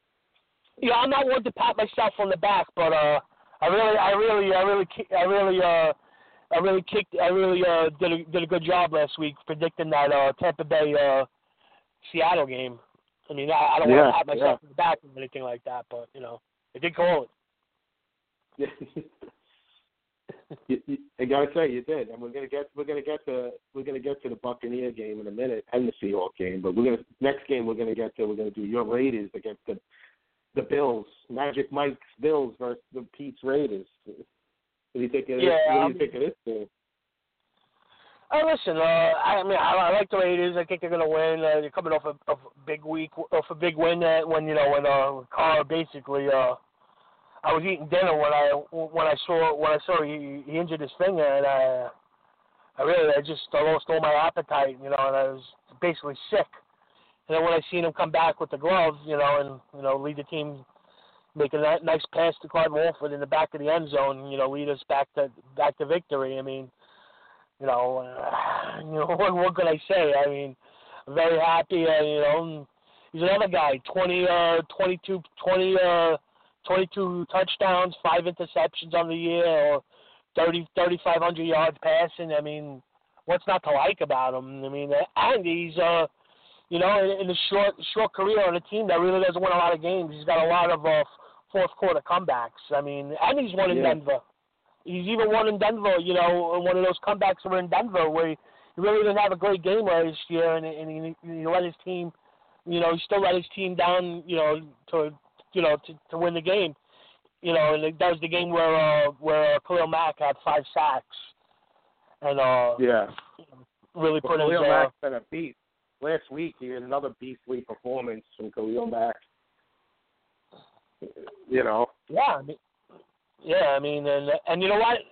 Typical typical NFL. The, Cam Newton's got one roughing the rough, one roughing the passer call since 2014. And he's basically basically been treated like dog meat out there by the NFL. But he's got one one roughing the quarterback since 2014, and of course it was last week against the Raiders. Yeah, Prison, right? I mean, who who who else would it be against? It would have to be against the Raiders. Yeah. So uh, yeah, I mean, I, I like the Raiders. I mean, Bills are still banged up. Uh, I I understand they got Sammy Watkins back. I mean, but uh, you know, I still don't think there's no Woods. No Woods isn't playing. I mean, it's basically just uh, Sammy Watkins, Shady McCoy. You know, and Tyrod Taylor's actually having a pretty good year, decent year. But you know, I like the Raiders being the home team. And, you know, and uh, you know, and uh. I, I I'm to say this, this is to be like uh, I see the Raiders putting up 30 points this game. You know, I can see them giving up. I can see them giving up over 20. Uh, you see them giving up 27 points, but I can see them putting up over 30 points this game. I agree with you 100. percent I I think the Raiders are going to win the game, but I think it'll be a competitive game. I think Buffalo will score some points. I think the Raiders probably win by like a, like say like a 27-20 type game in this game. I think it'll definitely be competitive. Bills are playing good. They get to 500. McCoy's playing great. They got Watkins back. The Bills, you know, they still got injuries, but they're starting to get a little healthier. But the Raiders right now are just rolling. I mean, the way the Raiders are playing, their defense is playing good now. I mean, Carr's playing great. So I mean, I you know, I I don't see the Raiders not winning this game. So you know, at home I'm going to definitely take the Raiders. Now, Magic Mike is definitely wants to chime in in a couple of minutes. So I'm going to get to him in a minute, but I do want to go through. I know you're on a short time today, Pete, so I do want to go through the rest of the games with you quick first, and then we'll pull Mike Magic Mike in to the end before you go. Okay. Sure. All right, so Giants Steelers, obviously, you know, big game. Giants are a hot team, six in a row. The Steelers really need this game at home. I mean, it, should be a really good matchup. What do you think of this game? I kind of like Pittsburgh because they're home. I'm going to pick Pittsburgh this week, and I think Pittsburgh just needs the game a lot more. And they're desperate, so I'm going to go with Pittsburgh here. But what, what's your take on this? I think Pittsburgh's going to win the game. I'm going to take Pittsburgh, but uh, just to break down the game, if the if the Giants could run the ball, which is a big if, pull this game out. Um, but I don't, I don't, I, I, I think Pittsburgh is going to score some points. I think it, I think it's going to be a close game, like tw- something like 27-24, 27-23, 27-20, something like that. Pittsburgh pulls it out. Maybe the Giants, maybe the Giants score a late touchdown to make it, to, you know, to make it 27-20 or something like that. So, you know, it's going to be close, close.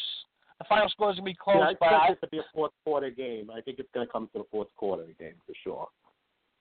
Yeah, but I, I, I, Pittsburgh just has too many explosive players. I mean, is going to be a, you know, every this is going to be a real test to see what the Giants you know, have on defense. I think they're going to exploit the Giants, you know, with their, with their, they're going to exploit the Giants with their medium pass and with the, with the, they're going to explo- exploit their linebackers with uh Le'Veon Bell getting a bunch, bunch of, bunch of receptions. Maybe he's going to get 80 plus yards this game receiving, you would think, and uh you know, and a bunch of big, a couple of big plays to Antonio Brown, you know, and uh, you know, we have we have the two the two diva receivers going up against each other. The only basically the NFL, you know, the receiver the receiver position's been known as a diva position, but there's basically only two divas in the NFL at the receiver spot, and they're uh, they're playing against each other this week. You got Antonio Brown versus Beckham, the Celebration Twins.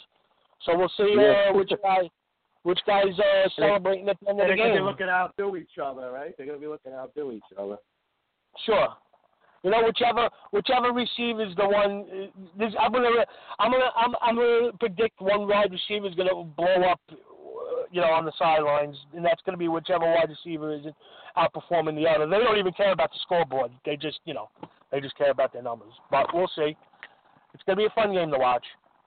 Yeah, it is. It's going to be a very entertaining game. It's definitely going to be a good game to watch. So we both got Pittsburgh. Yeah. Next few picks we're going to just bang out quick because I know you're on it. Like I said, I know you got to go. 11:45. So and Magic Mike wants to talk a little. So all right, so just we'll make the picks here. First of all, Magic Mike never talk, Magic Mike ne- never talks a little. I think gets paid by the by the by the by the vowel. Washington and Arizona. What do you like? I'm gonna go Washington. Arizona. I'm gonna go Washington because Arizona's it's done, it's over. And when you know when you have a veteran team and it's and it's over, it's hard to, it's over, hard to right? motivate them. I'm going to go with Arizona. Just to, uh, maybe one last chance at a game. We'll see if they play up to their level or not. All right, Tampa at San Diego. And you were talking about the Bucs earlier. They really they're playing really well. Obviously, the Chargers are playing well too for their record. They're better than their record. Should be a good game. What do you like in this game? I'm going to go with the home team, San Diego. Yeah, I'm gonna go with San Diego too because they're the home team and they have Philip Rivers. Yeah. Okay. Panthers at Seahawks. I'm going to go with the Seahawks at home. I'm gonna go with the Seahawks too with that same because because of that same reason. When you got a veteran team and it's over, it's hard to motivate them. Yeah. And then obviously the Colts at Jets Monday night. Obviously Fitzpatrick staying in. We don't know what's most likely playing, right? Yeah, he's playing. He's he's in. Uh, I'm gonna go with the Colts because of luck. So we're both going to go with the Colts here because of luck. Yeah, the Jets, like you said, a veteran team that's quit pretty much, right? So there, there, there goes your argument for the same thing for another team as well. The Jets, and I don't understand why they're staying with Fitzpatrick, but they are. So let them do what they got to do. Bowles, you think Bowles is safe though? Well, if it was me, I would fire him. But you know what? He's gonna stay because you know you you pretty much got to give these guys at least three years. You know, you can't fire. I mean, you can fire a guy after two years, but I would fire him. I I mean, I I don't like him as a coach. He's a great coordinator, but he's not a great coach. But uh, you know, he probably stays one more year. What do you think? Of, yeah, what do you think of Marvin Lewis? You think he's back? Hey? I that's a big dick. I mean, you know, the, the owner's very loyal, and you know, I I don't know. I would say if you're ever going to move him out, it also matters too. Who you know, can they get a? Are they going to get a, a you know a, a, a good rising coach? If if if there's one of those coaches out there that want to coach for Cincinnati, then yeah, I'd fire him. But you know what? it's hard to you know it's hard to get one of these up and rising. Co- I wouldn't hire a coordinator. I wouldn't go from Marvin Lewis to a coordinator. If I can get like a good young, you know, good college coach to come in and take my team over, I I would do it. But you know, not for one of these uh, coordinators, which you don't you really don't know what you get when you hire one of these coordinators. Yeah, I agree. And he is bringing in the talent, you know, we talked about. So, Yeah. you know, maybe maybe he should be the GM and not the coach. But whatever, we'll see. That we'll, that's nothing's going to happen before the end of the season with that. And now we're going to bring in our very own Magic Mike Ferrara to talk some Buffalo Raiders. What's going on, Mike? Hey, what's going on, guys? What's doing, pal? What's up, man? So, Mike, what do you think of the game this week with Buffalo and Raiders? I think I think it's going to be a good game. I I think here's what I you want my opinion. I know I talk a lot, Pete, but that's what I do No, anyway. Yeah, Yeah, I know yeah. you're busting my balls, Pete. I got you, but I'm just I'm just I'm just you know rem- I'm just uh, what do you call saying how I feel at the second. But anyway, what I think is this: after the game I watched, and you were eating dinner while you were watching that game, and I was watching that game, my eyes were glued to that to that Raider game. What I think is this: if the defenses, and this goes for both teams, if the defenses play like they did last week, you're going to be in a lot of trouble, and so are the Buffalo Bills. You know, the Buffalo Bills play Jacksonville, and their defense sucked. Okay, 28 to twenty eight twenty one. That's bad. They put up. Tw- they gave them let them go 21 points. So, so, and I'll and I'll and I'll get to that later because I know Pete's on a short time. But going to your Raiders, let me tell you this though: if the Raiders play like they did last week, the Buffalo Bills are going to win. Because the Buffalo Bills are not Carolina. Oh, okay. What do you think, Steve? Edie, Yeah. so what do you think? Ah, I mean, the Raiders play like they did last week, they're in trouble. Uh, no. I think if they play, I think they, I think they, I think they played good defense last week until you know they they they gave up 17 points after Carr went out. I mean, basically the team's in full panic mode at that point. You know, when you see basically the MVP of the league, you know, go out, go leave the game. You know, which really looked like it really looked like it was going to be one of those injuries where he may have, you know, really hurt his finger on on his throwing hand and it could have been out for you know a month or so, waiting for it to heal. Oh so, yeah, it was definitely scary when it happened for Raiders. Yeah, doubt. so- it looked, it looked worse. they gave up they gave up an 80 yard an 80 yard touchdown again, and they gave up they gave up they gave up 17 quick points after at that point. And once he came back into the game, and you know, and the team was, you know, and your team you know sees that their lead is back, you know, they really ratcheted up and they put that drive together at the you know they scored 10 points. They outscored uh, Carolina 10 nothing to take the game. So. I mean, yeah, they didn't play great defense, but it was in a short period of time eh, with a couple of explosive plays, where they and you know one of those one of those plays They also Benjamin, right? Benjamin hit that long touchdown too, right? A 46 yarder. Yeah, and it was off. And it was also off off off one a very rare turnover from Carr where he threw a bad interception into double coverage, where you had the where you had the the linebacker uh, bracketing the um, the wide receiver over the middle. He just cut in front of him and he, and he you know and he grabbed the interception.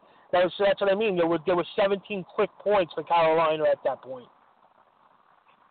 So yeah, maybe At you would the- at expect, the like, end- at like the you end said, of you might goal- expect. Yeah, Mike. Yeah, you might oh, expect. again. You might expect Taylor to take a couple of deep shots. After seeing that, you know, in the film, they might take a couple of deep shots. Buffalo, you would expect to try to hit a big play. You know, definitely got to Well, figure that. Maybe to Watkins or something. Right. The way I look at it is this 35 32. The Buffalo Bills 28 21. Even Miami. Miami.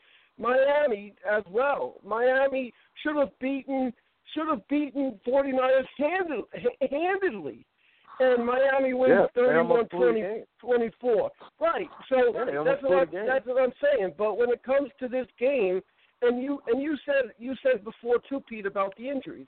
Yes, we do we do have we do have a lot of injuries, but we also have some good players that make up for the injuries. I mean, like I said, every, week after week, I come on the show and I say Justin Hunter.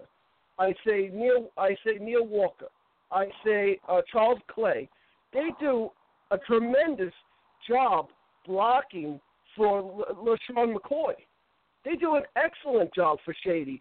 And also uh, last week, um, last week as well, we, when we got when we got our man back, Watkins, you know, he he he, he did good, you know, Watkins. But the problem again that I'm having with with um, the problem that I'm having with Taylor is he's got to learn how to throw the short passes. That's the problem. And also and, and also I see I see this game being a very close game. Yeah, So, I uh. We, we both said we both said it was going to be. We both think it's going to be a close game too. We both did say it was be a very competitive game. We, I just think the Raiders to me have been one of the best teams in the AFC all year. So I, I just think, you know, other than New England, the Raiders have been, you know, next best team. And I, I think, You, You know, they I- didn't play it. They didn't play like it last week. yeah, but not everybody's going to play great every week. I mean, New England didn't play great against the Jets. New England Well, should and that's another thing Jets. too. The Jets, the Jets lost, and and and and that's a that's another issue. I'll get to that that later. I got a problem with the Jets fans. I'm getting death threats right now. well, Pete, I got people people blocked me already from Facebook about the Jets. hey Pete, Yeah. Petey, I know you got to run, right? I got Bedlam coming up, man. What? I got Bedlam. I got Oklahoma, Oklahoma State coming up, man. And I got a couple of uh, chores I got to do before the game. Yeah, no, go go enjoy it. Thanks. You want any final thoughts for Magic Mike on the Oakland Buffalo game before you go? Uh, no, I mean I, I'm more, I'm more, I'm more one of these guys. If I win, I'll rub the salt in the wound. You know, I'll wait till next week. All right, so next week we'll have to reconvene the three of us and recap the game. I, I don't talk, I don't talk my garbage before the game. I'll, talk, I'll wait till after the game to do my, uh, to do my chat, my, do my talking. All right, man.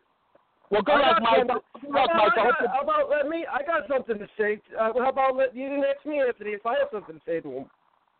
What's that? You're staying on the line. You're not. You're not Yeah, well, off. you should. But Yeah, I it. don't want to talk. Behind, you know, I want him to hear it while he's on the phone.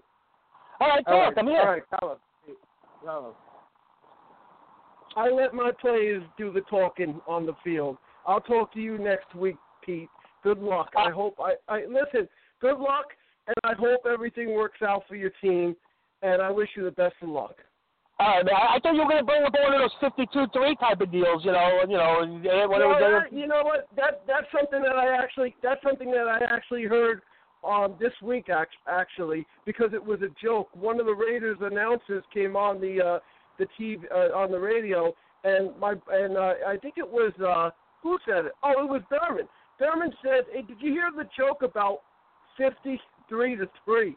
And the guy said, "No, what was that?" He said, "That's when we beat you when we beat the Raiders." So Thurman took care of that for me already. Oh, okay, that's good. Good for Thurman. Unfortunately for Thurman, he's not playing, so he could do Yeah, all but, but Thurman's a Hall of Famer, so uh, and, we'll see you neither next is week. and neither is Jim we'll Kelly. next week, Pete. And neither is Jim Kelly. So All right, Pete, he's a Hall of Famer, sure he is. Oh, We'll see you- uh, we'll see you later, not, Pete. not playing. They're not playing this week, so it's a new team. See you, new- see you later, head- Pete. Talk to you later, guys. Pete, All right, buddy. Pete, Pete, Pete. Before I let you go, I have one more question for you. I wanted to ask you.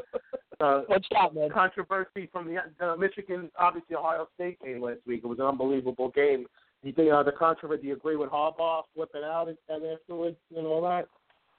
Listen, you you you you can't bitch about a spot. I mean, he was bitching about a spot, uh, you know, a spot on the field. I mean, it did look. I, I will agree with with Harbaugh. It did look like the guy was short, and I never seen any angle. But it's hard to overturn a spot on replay. It always is, unless uh, unless you got clear evidence. And, and they did call it. They did call it a first down on the field. So it's always really hard to get those uh, overturned. One, espe- those spot challenges are always tough to um overturn. I mean, yeah, you did have a right to bitch, but you know what? Suck it up, Jim. You're a big boy, you know, and and you know what? Next next time, don't turn the ball over.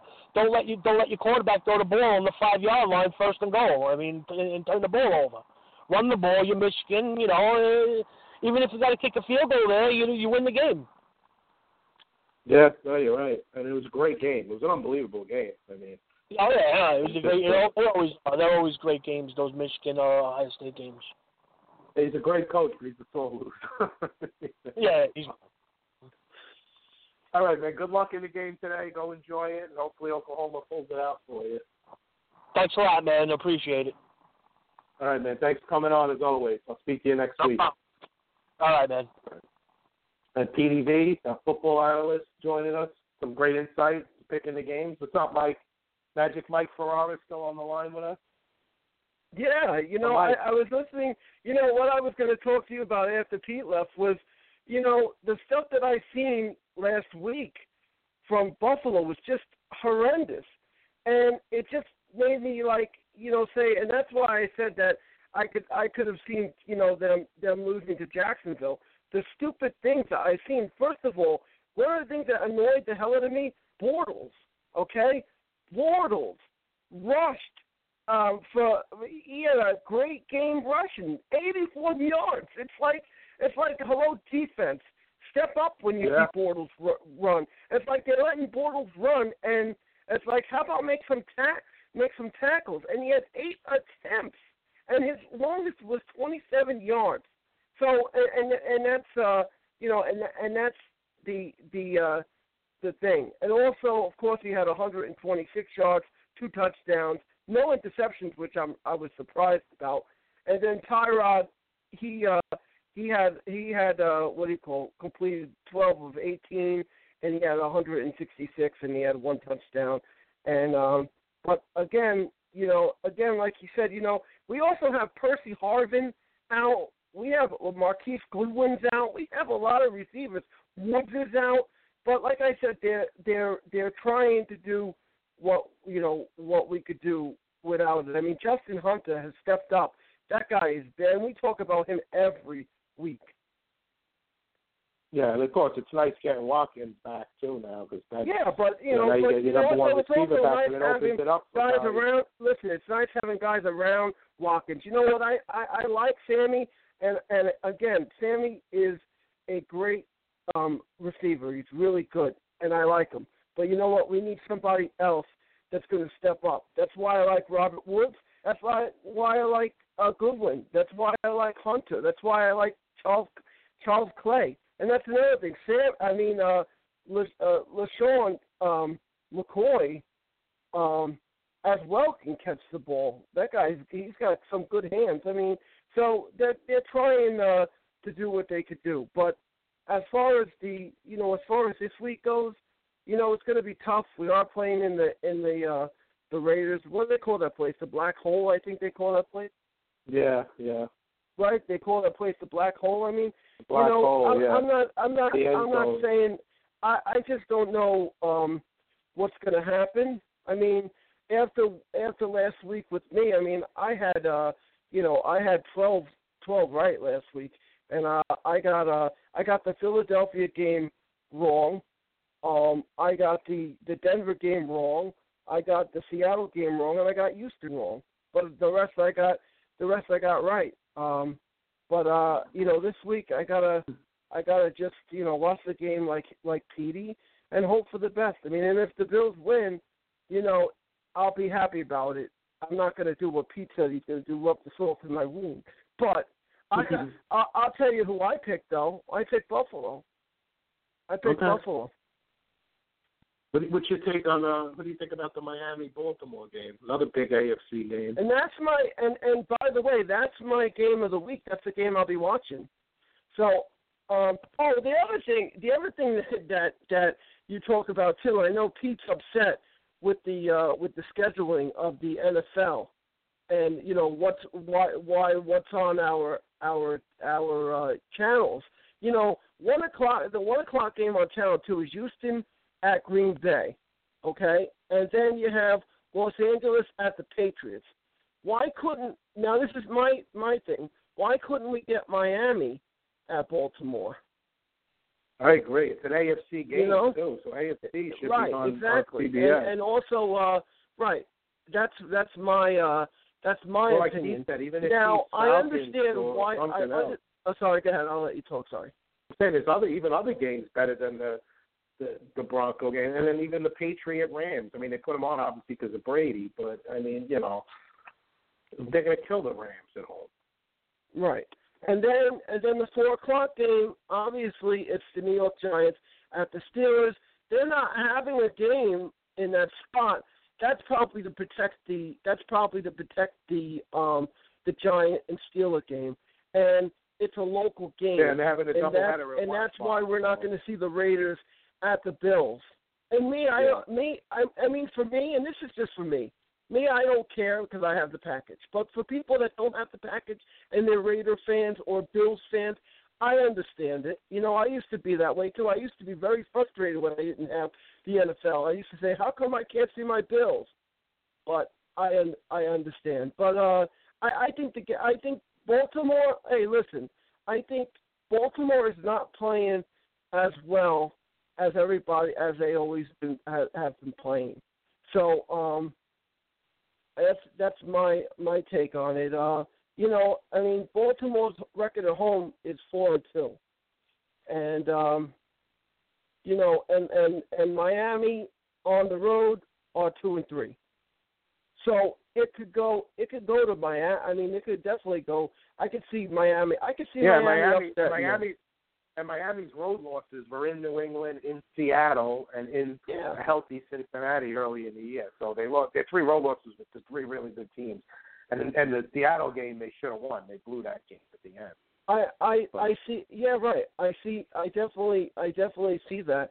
And uh, you know, I mean, and listen, Baltimore Baltimore is struggling. Baltimore is not the team that they that they were supposed to be this uh this year. They're they're Yeah, they're still tied for first though. They're tied for first with Pittsburgh, right? So it's, You know, it's but, a big game you know, for them and, too. and Pittsburgh hasn't Pittsburgh hasn't been spectacular either. Um, no, they haven't. But But, but they have been know, playing better lately. What do you think of that game, the Giants and Steelers? What's your take on that game? Well, you know, that's a tough game to to uh that's a tough game to to to think about. I mean, uh you know, again, here we go, you know, the Giant I I mean, I could see the Giants winning um you know, I could see the Giants definitely winning if they play uh, you know, smart.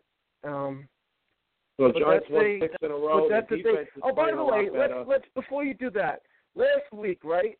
The Ravens beat Cincinnati, and Cincinnati stinks, three and seven, and the and, and the Ravens eked out the win, nineteen fourteen. Yeah. So a, Yeah. you know, so it's a very it's it's a very you know my my whole point to this is even the Dolphins like I, we brought it up before even the Dolphins and and uh look at the Giants now the Giants beat the Browns twenty seven to thirteen that that that that that's a score right there you're like okay I mean have the Giants you know just eke it out but now you're talking about um you're talking about Pittsburgh and the Giants and also the games at Pittsburgh, correct? Yeah, it is. So, I yeah. mean, uh, Pittsburgh's home. yeah, I mean, and and and that could listen, and that could make a uh, a factor in it. Of course, it could. I mean, but uh, if it's it's a tough um, it's a tough situ it's a tough situation. Um, you know, it's just it's just one of those things. I mean, uh, I mean, you look at you look at the Giants' road record three and two and then you go and you look at Pittsburgh, their record at home. You look at them; they're they're three and two at home, so they don't have that great of a uh, a record at home. I, I I don't know. I mean, I I picked the games already, so all my games are already picked for this week. So I I I'll have to. Uh, So I guess I'll go game? with my original picks instead of trying to change it up. Um, my original picks for the Buffalo, I picked Buffalo against Oakland. For the Giants and Pittsburgh, I picked Pittsburgh um, because they're home. Um, and for your game, I picked for for your game, I picked Miami because I think Miami, I I think Miami uh, is going to win. So I picked Miami because Baltimore, like we just talked about, hasn't got at that good at home. You, you haven't been impressed with them the last few weeks. No, not at home. They're not the same. That's why you know. That's why what it. That's that's what annoys me um, when we can get if I get into my next subject about the jet about what happened this week about the jet controversy, and it wasn't it wasn't me being malicious. It wasn't me being I was being honest actually, and a lot of Jet fans were pissed off at me, and a couple of my friends, I guess, or people I, I've met blocked me, but whatever. All because Hey, I wanna- all be, I wanted to ask you something else, Mike. Uh, yeah. off of football, changing the topic. Uh, so, what If- do you think the? okay, so you if happy with the Braves off uh, season go so far? what is it? Go Are you, happy, are you happy with the Braves off season so far? Oh, you know, we talked about that on Facebook, and uh I wanted to talk about my Jets. Con- con- if I could talk about my Jets controversy, that's I think that's more important than the than the than, than right, the Braves. yeah, Um, am I happy with it? about your Jets. Yeah, yes and no. I mean, I know why they did some of these moves, um, but no, I am. I, I, I, you know, I again, this is uh, off season, and we're not even up to where we're supposed to be. I'm, I'm one of those guys where I look at it, where I look at it as, yeah, it sounds good on paper, but we got to play the games. You know what I'm saying? Um, I understand why the Braves are doing these moves, um, but some of these moves, uh, you know, I mean, like like I don't know if you, I know I know I do it. I get these, te- I get all my teams I have on my my app. So every breaking news story I get, and I was getting a lot of Braves breaking news this week with all the new pitchers that the Braves were getting and stuff that and the moves that were the Braves were, uh, you know, and and they, and they're still trying to work out the Will uh, Will Garcia. Yeah. So and they're I talking mean, for Chris I- Sale. I heard. I heard they're in the Sale mix. All right, but all right. Before I let you go, tell us about your Jet Bill controversy. Uh, your Jet fan controversy. my yeah, my well, the other night I went on Facebook and I wrote about and I wrote about the Jets and I wrote about the Jets. I wrote about the Jets. Um, just a post like like something like uh, you know the Jets are so you know so bad this year. Um, you know I could get you know tic- cheap tickets for the Buffalo Bills when they play the Jets, and I meant it as, as something. So all of a sudden I started getting messages. I got one message from a good friend of mine who said I better watch out when I'm talking about the Jets. Um, you know, because people are going to get angry. You better watch people are going to get people are going to get angry. But the fact of the matter is, and, and I out. wrote. Well, sorry, again. No, it's just funny. You better watch out. You guys. Yeah, you know, they were like, you know, you better watch out how you talk about the Jets. They were kind of pissed off. Then one guy, one guy wrote me, and he's cool. We're still friends. One guy wrote me, yeah, the same bad team that beat the Bills. That's the problem. All the Jet fans that talked all that garbage about, oh, you know, we beat the Buffalo Bills. Look at where the Bills are. I mean, I mean, look at where the Jets are at three and eight. Okay, so so so I wrote a status, you know, backing it up. And, and I also, by the way, I went to StubHub, okay, and the tickets are going from twenty dollars to three hundred and twenty dollars. That's the, the the highest ticket on StubHub. And and I wrote a retort, which was, uh, you know, I wanted to clear it up, and uh, I had to explain. So I explained it the right way. I said, um, let me explain against the Jets. I said about what I meant. The Jets are so bad this season, three and eight. Maybe I can score tickets to the game, and then I listed how much the tickets were. And then I wrote, and also I did not say anything derogatory about the Jets, except for the truth. Ever since the Bills lost that game, which by the way was a very close game to the Jets, the Jets have been on a downward spiral. On my Facebook, there are a lot of Jet fans that love their team. That's great because I love my team. But this has nothing to do about me being a Bills fan. Uh, you know, a Bills fan of six and five. The Bills, in my estimation, um, are not, probably not going to make the playoffs. And if and if they do, they're not going to go far. So I so I will tell you the Jets are bad. Don't take it personal. That's what I meant by that. That that's that's just that was me telling be telling the truth. But and I can understand why some of the Jet fans were angry at me because because you know I've been I've been an ass lately about the Bills and I've given silly statements. I I'll admit it. I mean, you know, but this but you know eh, but but man, Anthony, there was a guy on my Facebook and him and I are still friends. I know him since I was little. And he and he said to to on a Facebook post, I'm no longer a Jet fan. He goes, They break your heart, this team. And that really broke my heart seeing that, you know? Yeah, you got to stick to your team. You got to stick with your team no matter what. No, but I understand. I understand why. You know, there are, a lot- and I've seen a lot of Jet fans over the over the course say this team they break your heart. I remember when the Met fans used to say the same thing. This team breaks your heart. You know, and and I and listen, and I can understand why. And and uh, I wrote him a message saying, you know, cheer up. You know, uh, you know, and I hope all is well. I mean, I felt bad for him, but I understand why. You know, he he just wanted to see his team beat the Patriots, and I understand. I mean, that's a sometimes Anthony, that's a hard a, a hard um sell. But I do disagree though when a guy doesn't like his team no more because they lose, and then they jump on another guy's bandwagon. That I don't like. Yeah, that's, listen. You're gonna have sore losing fans. You're gonna have fans that act like big babies. It's just part of life, I guess. So I yeah, would just but, ignore but it. That was a, that was about it. something. But to answer your original question, I mean, the the Braves got so the Braves got Bartolo Colón. Is that correct?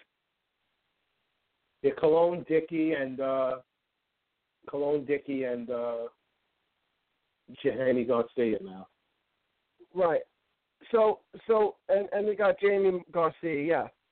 So I like and also uh and also Sean. Um, let's see. Yeah. So I I like it. I mean, listen, R. A. Dickey. Uh, we got to see what he does. Um, Bartolo Colón. I mean, you know, and Jaime Garcia. Bartolo Colón's old, but you never know. Hey, he had a great Um, year last year though. But we'll see what happens. I mean, it's just you know, they, whatever. They, they, Yeah, I mean, and R. A. Dickey, the Mets fans know. R. A. See what else Dickey. I mean, and then he left the Mets, and he did pretty good after the Mets, right? Well, ended up being a great trade for the Mets. They got Syndergaard for him, so that, You know, but I'm just Mets saying. No, I know what they got for him, but I'm just saying. I don't think Dickey did that great for Toronto, but I think back in the National League will help them for sure. you know, and then and then Jaime Garcia. So and then and then mix him in with with some of the other pitchers that the Braves um that the Braves already have. Yeah. Um, you know, I I think Yeah. I think the and the bullpen. I think maybe we could use some of these guys too, maybe for the bullpen. Uh, you know, as well, because the Braves are always uh looking for bullpen help. But that's the you know, but that's the upside to the to the whole thing. If if if you could um if you could use your pitching and your and, and who you have as your pitchers, I mean, I could see uh I could see us being uh I could see us being good. Um, you know, but that's again like I told that's again that's that's uh that's down the line. I mean, uh it just it's just one of those uh you know, and I like Matt Wi- uh oh Wisler Wisler Wisler. I like him catcher, too, yeah. Matt Wisler, and also Julio Teherán. We still have Teherán. So imagine Teherán. Um, imagine so so that's going to be a really uh, that's going to be really tight start. You know who's going to start up there, but uh, again, it's it's it's uh, it's it's going to be uh, what do you call it? It's going to Yeah, be we'll see a, what uh, happens. Obviously, the winter a, fight. this week. I mean, it's we don't know what's going to happen yet. It's we're not up to it yet. We, you know, I still have basketball. I'm rooting for my Knicks. I still Of have course. hockey. I'm rooting for my Islanders. You know, I'm rooting for my right now, so. Huskies. All right, well, Mike, thanks thanks for calling in today. I appreciate it. And uh, you know, good luck tomorrow in the Buffalo Raider game. And we'll yeah, that's we'll going to be a good it game, and good week. luck. Good luck for you. Hey, we didn't even touch the other surface either. I was hoping you would call my show last night. I know my my show uh my show my show didn't go good on. I didn't get a chance to do the show on Thursday, but I had a a good show last night. A pretty good show last night. Um, Yeah, I'll it was try to call basically set up week. for uh, the Ring of Honor, but I did some. I I did a lot of WWE stuff, and um and uh and the pay Yeah, I got to catch tomorrow up with night you on is that uh, next week. TLC. Mike, I got to catch up with you on that next week. I'm definitely going to call in. We'll catch up on the wrestling for sure. yeah, I mean, uh, quick question to you though: Are are you happy with the way the WWE, you know, is you know pushed this this uh, pay per view out? Which one? TLC is tomorrow night. Tables, ladders, and chairs. Yeah, yeah, yeah. Are you happy with it? With with it, or or or or are you disgusted with it like I am? I mean, it's not bad. It's something that's good. I'll see. I'll watch it, and hopefully it's good. You know. Yeah, I Yeah, mean I for nine ninety nine, right? We can't complain.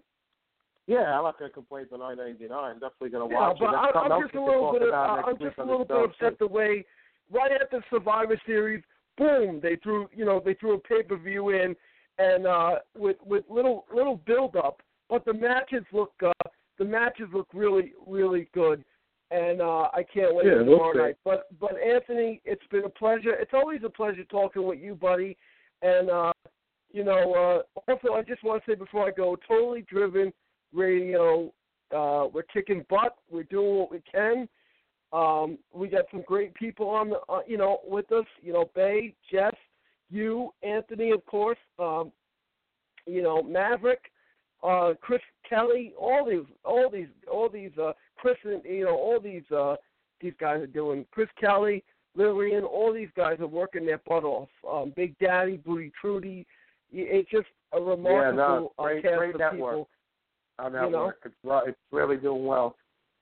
Yeah, and and you know what? It's only getting started because uh, I'm also Smith Hart from Canada.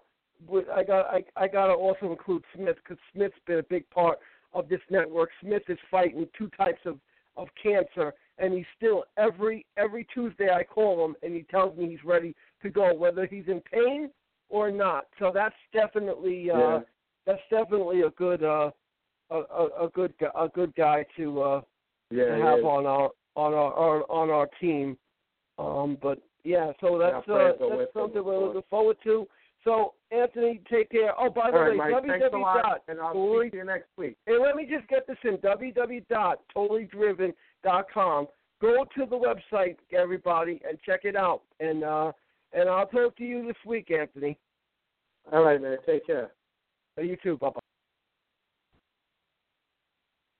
Right, Magic Mike talking football, baseball, a little wrestling. I'm gonna take a quick commercial break, and then I'm gonna come back. I got some callers. I'm gonna come back and take some more calls, and we're gonna get into some more football, do a little giant preview, and uh, we're gonna be t- doing a little more baseball as well. Be right back.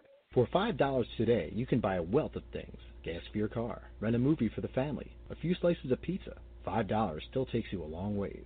But did you know that $5 can buy your child a bag of heroin in the streets? That's right. For only $5, your son or daughter can buy some of the cheapest and purest dope in the country. Be aware of the lies. Be aware of the stealing. Be aware that's all it takes to kill your child. $5. This message was brought to you by Casey's Cause, a group of parents located in southern Chester County out to save your child's life. Come join us today at www.caseyscause.com. And remember, $5 is all it takes. Casey's Cause, www.caseyscause.com. Looking for that perfect gift for your girlfriend? Then look no further than Teddy Scares. Teddy Scares are available in a variety of styles, sizes, and prices for all your shopping needs. Teddy Scares are a mix of cute and creepy to make a great gift for almost any age. Board up your windows, lock your doors, and log on to TeddyScares.com. And be sure to become our friends at Facebook.com slash TeddyScares. Calling all comic book fans. Do you collect comics? Did you ever collect comics? Do you think your children might like reading comic books? Do you even know they still print real, paper, non digital comic books? Well, then visit the Pirates of Ontario Street Comics in Philadelphia. We have a massive collection of comic books, action figures, trading cards, and much more. We have one of the largest stocks of back issue comics in the area. We bag and board every new comic book at no extra charge. Our store is voted the best comic book shop in the 2013 PHL 17 Hot List contest. Part of the movie Unbreakable is filmed in our store. We are open seven days a week. Ontario Street Comics is located at 2235 East Ontario Street in the Port Richmond section of Philly. Our phone number is 215-288-7338. Type in the words Ontario Comics Philadelphia to check out our Wacky Stores page on Facebook. Are you looking for a mortgage for that new home? Do you want to refinance to a lower rate, obtain cash out, or consolidation? If so, call Anthony Muscarella of Advisors Mortgage Group. Advisors Mortgage Group is a mortgage banker and loan our own money to first lien mortgage loans. We have built a platform for a seamless and stress free mortgage process, which remains our number one goal for all of our customers. We understand that success cannot be obtained without teamwork and communication, two of our most important strengths. If you're looking to apply for a loan or simply have some questions, please don't hesitate to give Anthony Muscarella a call at 732 749 3333, extension 12, who, by the way, has been recognized by Mortgage Executive Magazine as being one of the top 1% of originators in America. That number again, call Anthony Muscarella at 732 749 3333, extension 12, where we tailor our loans to meet your needs. Advisors Mortgage Group is an equal housing opportunity lender licensed by the New Jersey Department of Banking and Insurance. Branch NMLS number 173453. Loan officer NMLS number 111400. Welcome back to the Mojo Sports Show.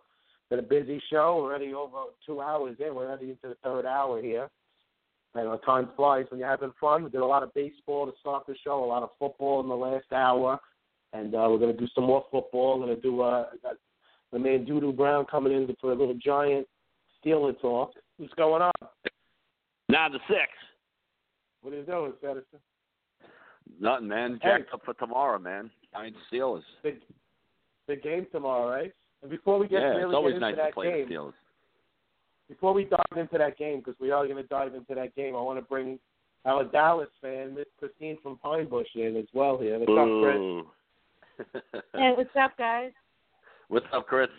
Shout I out to the Pine show. Bush posse. What's So, up? Chris, you got to be happy about the win the other night. It was a tight game, but you pulled it out. Yeah, I was happy, but I was a little pissed off too. They didn't play good at all, and you know I know Minnesota has a very good defense, but they they just looked like crap. They had too many penalties, and it was just not a good look. So I was happy they won, but I was not happy with the way they were playing. They just didn't look good to me. Well, you know what? Sometimes you got to win those games that you know you Yeah. don't play great. Yeah, Minnesota has a great defense. You know, so Yeah. it was a tough game. I mean, listen, they got they caught a break at the end, Dallas, but they, they didn't call Yeah. that penalty. But Right. hey, they won, and that's all that matters. And you know, you guys Yeah. next week, you know, regardless of what the Giants do, obviously the Giants want to win tomorrow. It's a huge game, but the Giants Cowboy game is a huge game next week as well. Yeah. So I'm sure next I'm week you guys are really going to have some fun with each other on the show next week. Yeah. Yeah. yeah. I'll But be Joe, there next going week. I can't you're wait. going to the game too, right? I'm, we're going to the game also. Yeah, I'll be there. I ain't, ain't missing it for the world. Yeah, I'm looking forward to it.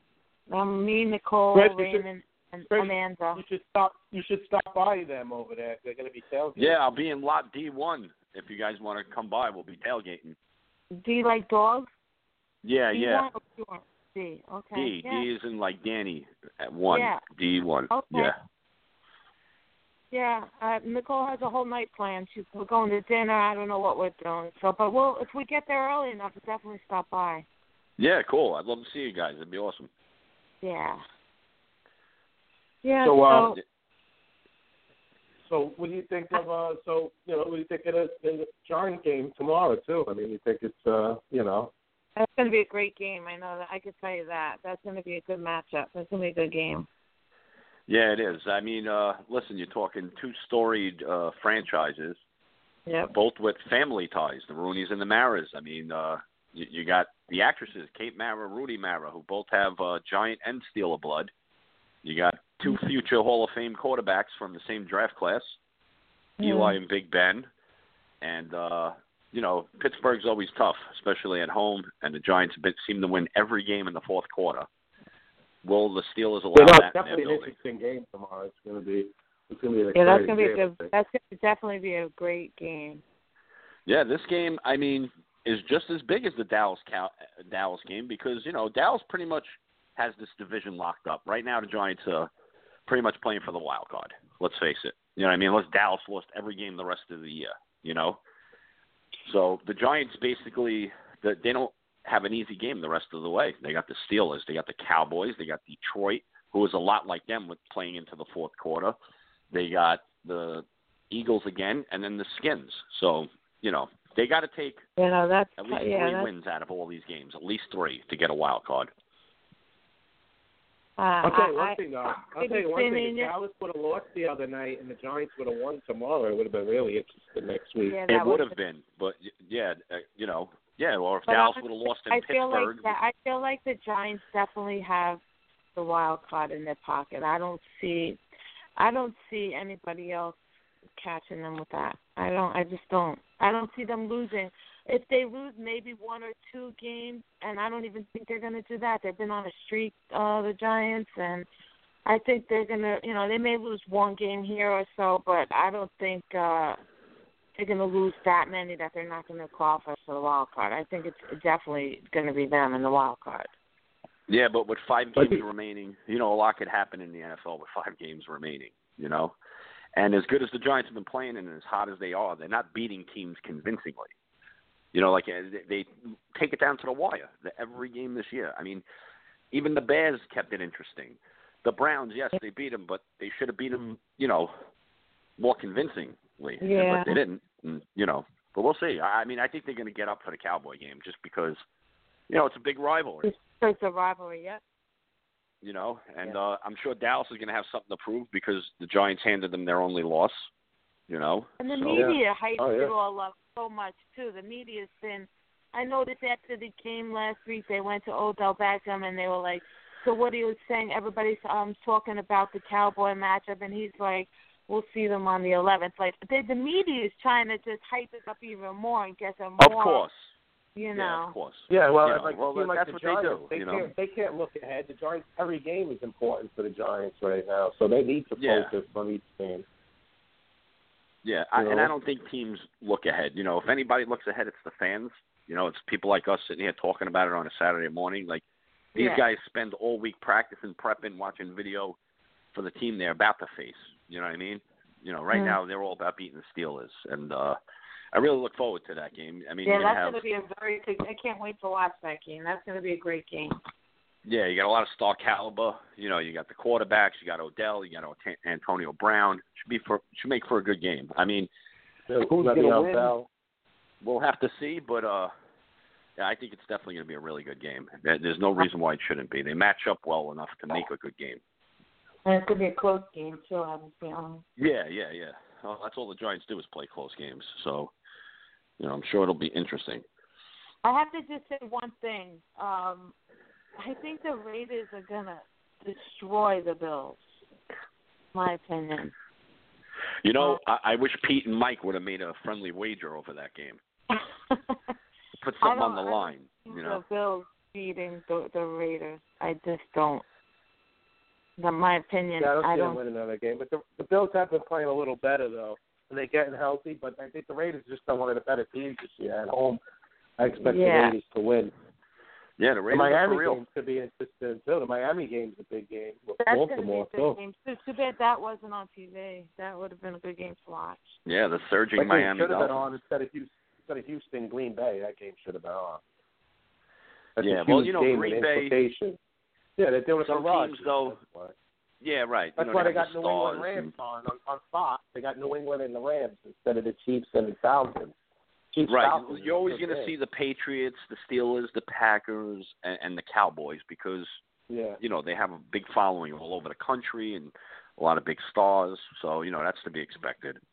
But usually New York, they'll give you an AFC game in that slot, and they they give you AFC versus NFC. They usually give you AFC versus AFC. So Right. whatever. They probably pre, it's probably predetermined before the year. So Yeah. All right. Well, good But, luck, uh, guys. I guess. I'll All right, talk to you guys Chris. next Hopefully I'll see you next Sunday. Go Giants. Uh, Yeah. Oh, yeah. Definitely. All right, cool. Get in touch. Okay. Thanks, I Chris. will. I will. Thanks, Chuck. Bye, Aunt. bye. Bye. Yeah. Here's So some uh, Brian Bush call- calling in, chiming in a little football. So it's so But, yeah. uh, so so what's your keys to the game tomorrow? keys to the game. I, I think uh I think defense is going to win this game. I mean, you know, both Teams have quarterbacks who can get the job done. They got big play wide receivers. The Steelers got Le'Veon Bell, who's a force. Will the giant running game show up? We don't know. So I think defense will be the difference in this game. But uh what's nice, you know, we're watching two future Hall of Famers go head to head, and I, I know a lot of people like to question uh, Eli's Hall of Fame eligibility, which I think is silly. I mean, the guy is seventh all time, seventh all time in passing touchdowns. Okay, and he is eighth all time in passing yards and climbing. And you know, this guy's still on the clock. Let's not forget he has two Super Bowls and two Super Bowl MVPs. And Big Ben isn't far behind in both of those categories, along with Super Bowls. So you know, right now we're watching two living legends. You know, we we- we're playing, we're watching football at a time where we have a lot of really good quarterbacks. You know, and you know, a few years from now we might sit back and look back at this era and say, "Wow, man, you know, we had a really good era of quarterbacks." You know, so and you know the, the history between the two franchises, it makes for a good game. You know, No, I just agree. hope we come out the victors. game. Yeah. I, I expect an unbelievable game tomorrow. And I think Yeah, I I think, think the key on the the the. Giants need I think the Giants need to put a lot of pressure. You know, I think the Giants need to uh the, the Giants definitely need to, you know, hit Roethlisberger, put him down, and you know, get him on the ground. Yeah, But, uh, definitely think- the pass rush is going to have to be there tomorrow, no doubt about it. And uh JPP has been playing amazing lately. Let's hope he uh continues. You know, yeah, and, uh, yeah. because we're going to need it. You know, Pittsburgh's a tough team. You know, they're they're always a team that yeah, because they're I mean, always better than their record. Ben You know. Brown, and then you also got Le'Veon Bell. You got to worry about. Uh, Yeah, so, you yeah, know, no, They have weapons. All they have big time weapons in, in Pittsburgh. yeah, yeah. I mean, any three of those guys, the the, the they're big three. Any one of those guys could beat you. And uh if all three of them are clicking, look out. You know. But I, I think it's going to come down to the to the defense. You know, if they could, you know, get on Ben early, maybe you know rattle him a little bit. But you know, he's a tough guy. You know, he could handle that too. He could handle it as well as anyone. Yeah. No, that's You know, and- you know, I, I, actually, I actually had seen an interview with uh, Ike Taylor the other day. Right. He's talking about you know Roethlisberger and everything, and he you know he was talking about you know how he'll go to war with Roethlisberger any time, and he was saying how you know Roth, they were saying well you know Roethlisberger they were talking about Manning and Roethlisberger how you know they're both great and how you know Manning never missed a start and Roethlisberger gets hurt. But he's Right. also talking how Roth, it's a lot of that's because Roethlisberger I heard that because he the plays. plays, and that's true. Yeah, and that's and he, true. And he takes the hits, yeah. And he's just Yeah. a bigger. He's bigger, and when he, you know, it's different. You know, he's more of a. Yeah, you know, well, they call him Big Ben, He's right? more willing to You take know? a shot. You know, man. You could say Manning's smarter in that way because Manning don't take the hits that he should. and he take, is. You I, listen, I, Yeah. I would rather have my quarterback, you know, not take You shots. don't want but your quarterback getting hit. Yeah, why would you Of course that? not. You don't want your quarterback getting hit. Yeah, I mean, how many times have we seen backups come in for Ben? You never seen that with Eli. And also, I, I read something Plaxico Burress, who played with both Ben and Eli. Okay, now not many players could say they played with both of them. He might be the only one, in fact, right? Yeah. Mean, has anybody? Yeah. He might be the only one. And he said that you know both quarterbacks are great. He said, but in a big game, he'd rather have Eli. No, this is coming from a guy who played for both of them. Listen, I'm happy enough to have Eli as my quarterback as a Giant fan, but I would be happy with either one of those guys.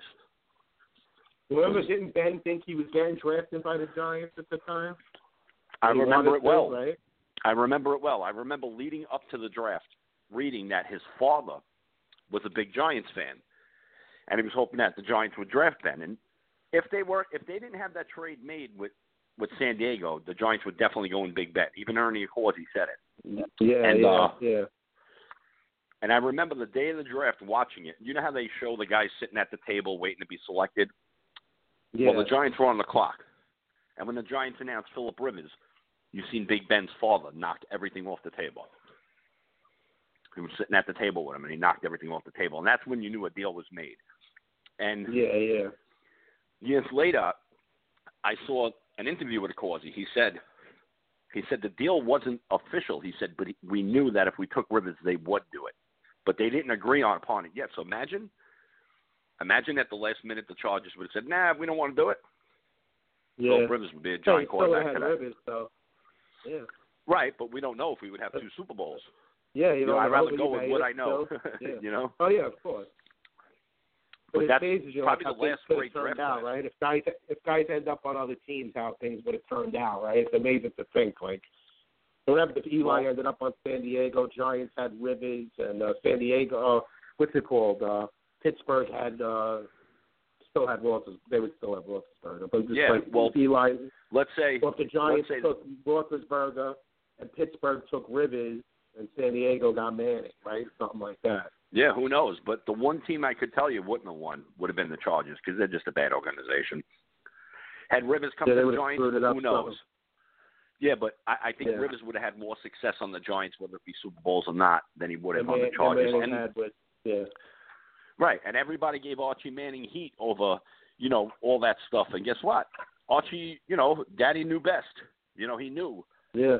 You know, he didn't want his son to go to San Diego, and you know, and the rest is history. And you know, I love Eli. He's a class act. You know what I mean? The guy's apple pie. He's the kind of guy you want your daughter to bring home. You know what I mean? Uh, he works hard. He's clean cut. You're never going to hear boo about him in the media. He never throws his players under the bus. You know, and he handles pressure probably as good as anyone in the NFL ever.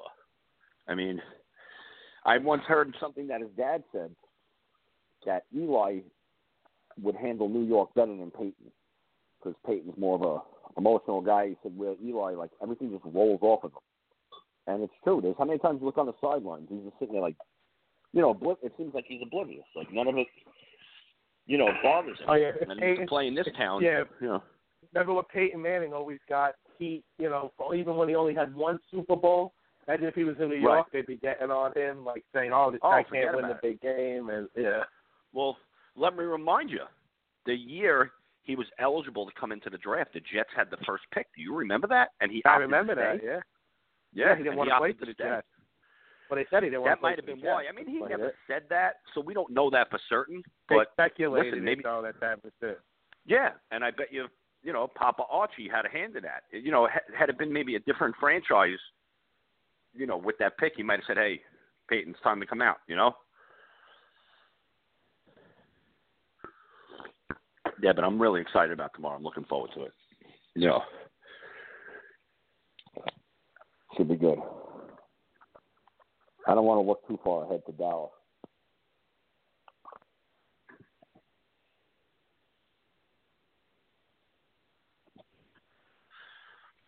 Yep. Yeah, but uh Hello?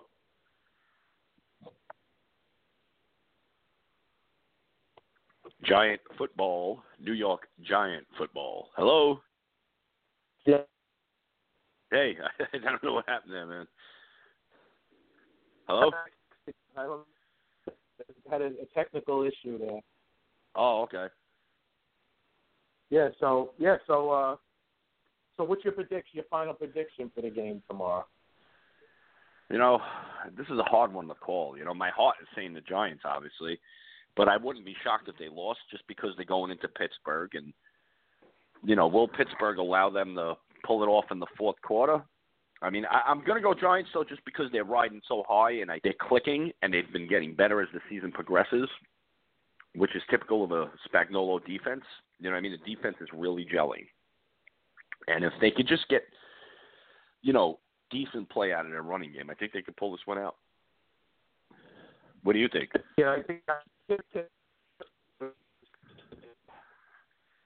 You're breaking. I, I don't hear you. I'm now. I don't know if that's my phone or yours. Yeah. Hello? Joe, Joe, you hear me? Yeah, now I hear you. What, what, did you say? I'm sorry. I don't know what's going on there. Something with my headset, I guess. All right. So yeah, I, I I'm gonna take. I took Pittsburgh in a close game just because they're home, and I think they're more desperate and they really need the game. Right. I think. uh But I think I think it's gonna come down to the fourth quarter, and if the Giants get the ball last, it wouldn't shock me if they pulled it out. Right, I, I think right. it's going to be a close game, though, either way. I think like a 24-20, 27-24, that type of game. I think we're going to see. Yeah, 21-17. Yeah, I think this game's going to come down to the fourth quarter too. I mean, as a Giant fan, you know, it's in every game comes down to the fourth quarter, but especially like these two teams, the way they match up, you know, uh I could see that. But I, I think defense will be the difference in this one. You know, I, I don't know Yeah. what to expect from the running game. You know, like, but will it be the difference? I don't know. I, I- I think it's going to come down to defense because both teams can put points on the board. You know.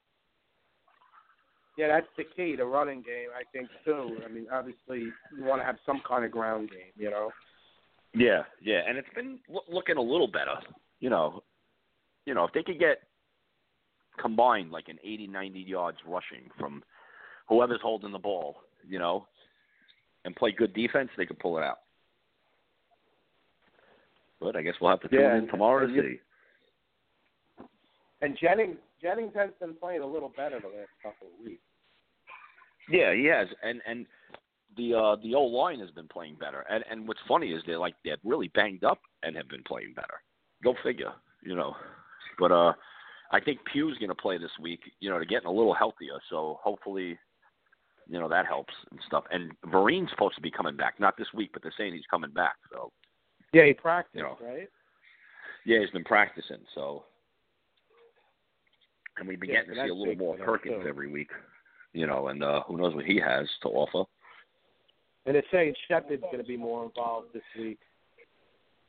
Yeah, and um, I don't know if you remember. You remember um, last week I was telling you how they should work Dwayne Harrison as a third receiver because you know Yeah, yeah. when Cruz ain't on the field, and sure enough, he got a touchdown last week. You know, and Yeah. Maybe they should make you the offensive coordinator. what's that? They should make you the offensive coordinator. yeah, right. nah, Yeah, I don't think I can handle that job. I'd rather just sit back and root for the team. You know.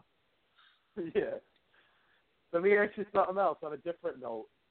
Yeah. Um, the, with the meetings is next week, what are you looking for the Yankees to do? You know what I want the Yankees to do? Absolutely nothing. I know it You don't sounds want crazy. to Right? right?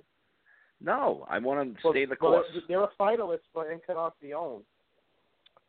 Yeah, I heard and they're really interested in Rich Hill too. You know, but uh, you know, I, I, I just want them to get, stay Rich put. Hill's going to get like fifteen million a year. You know that. It's crazy. Well, listen, Neil Walker got That's seventeen to play second base. Yeah, I so, know. You know what? I know. that's Pitchers crazy. always get paid.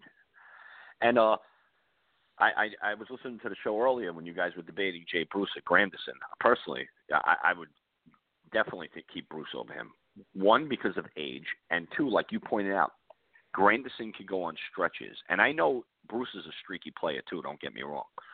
But there's stretches Granderson can be absolutely brutal. And I remember he did it with the Yankees as well. You know, he'll have two months where he's batting like 140.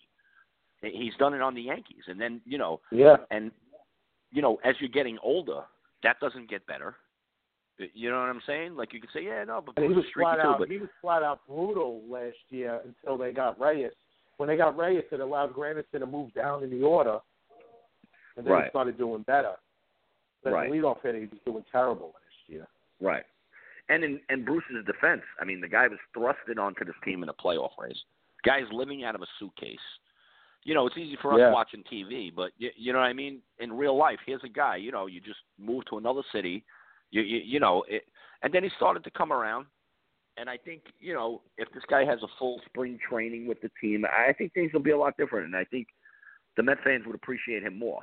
I mean, and Granderson, I get it; he's a great clubhouse guy and all this, but he's 36 years old, you know, and these ruts they're not going to get worse with better with age. You know what I mean? You know, he's been that type of player his whole career, and he's not getting any younger. But uh, yeah, if I had my way, I would. If I were the Yankees, I wouldn't do nothing. If anything, I would try to unload players.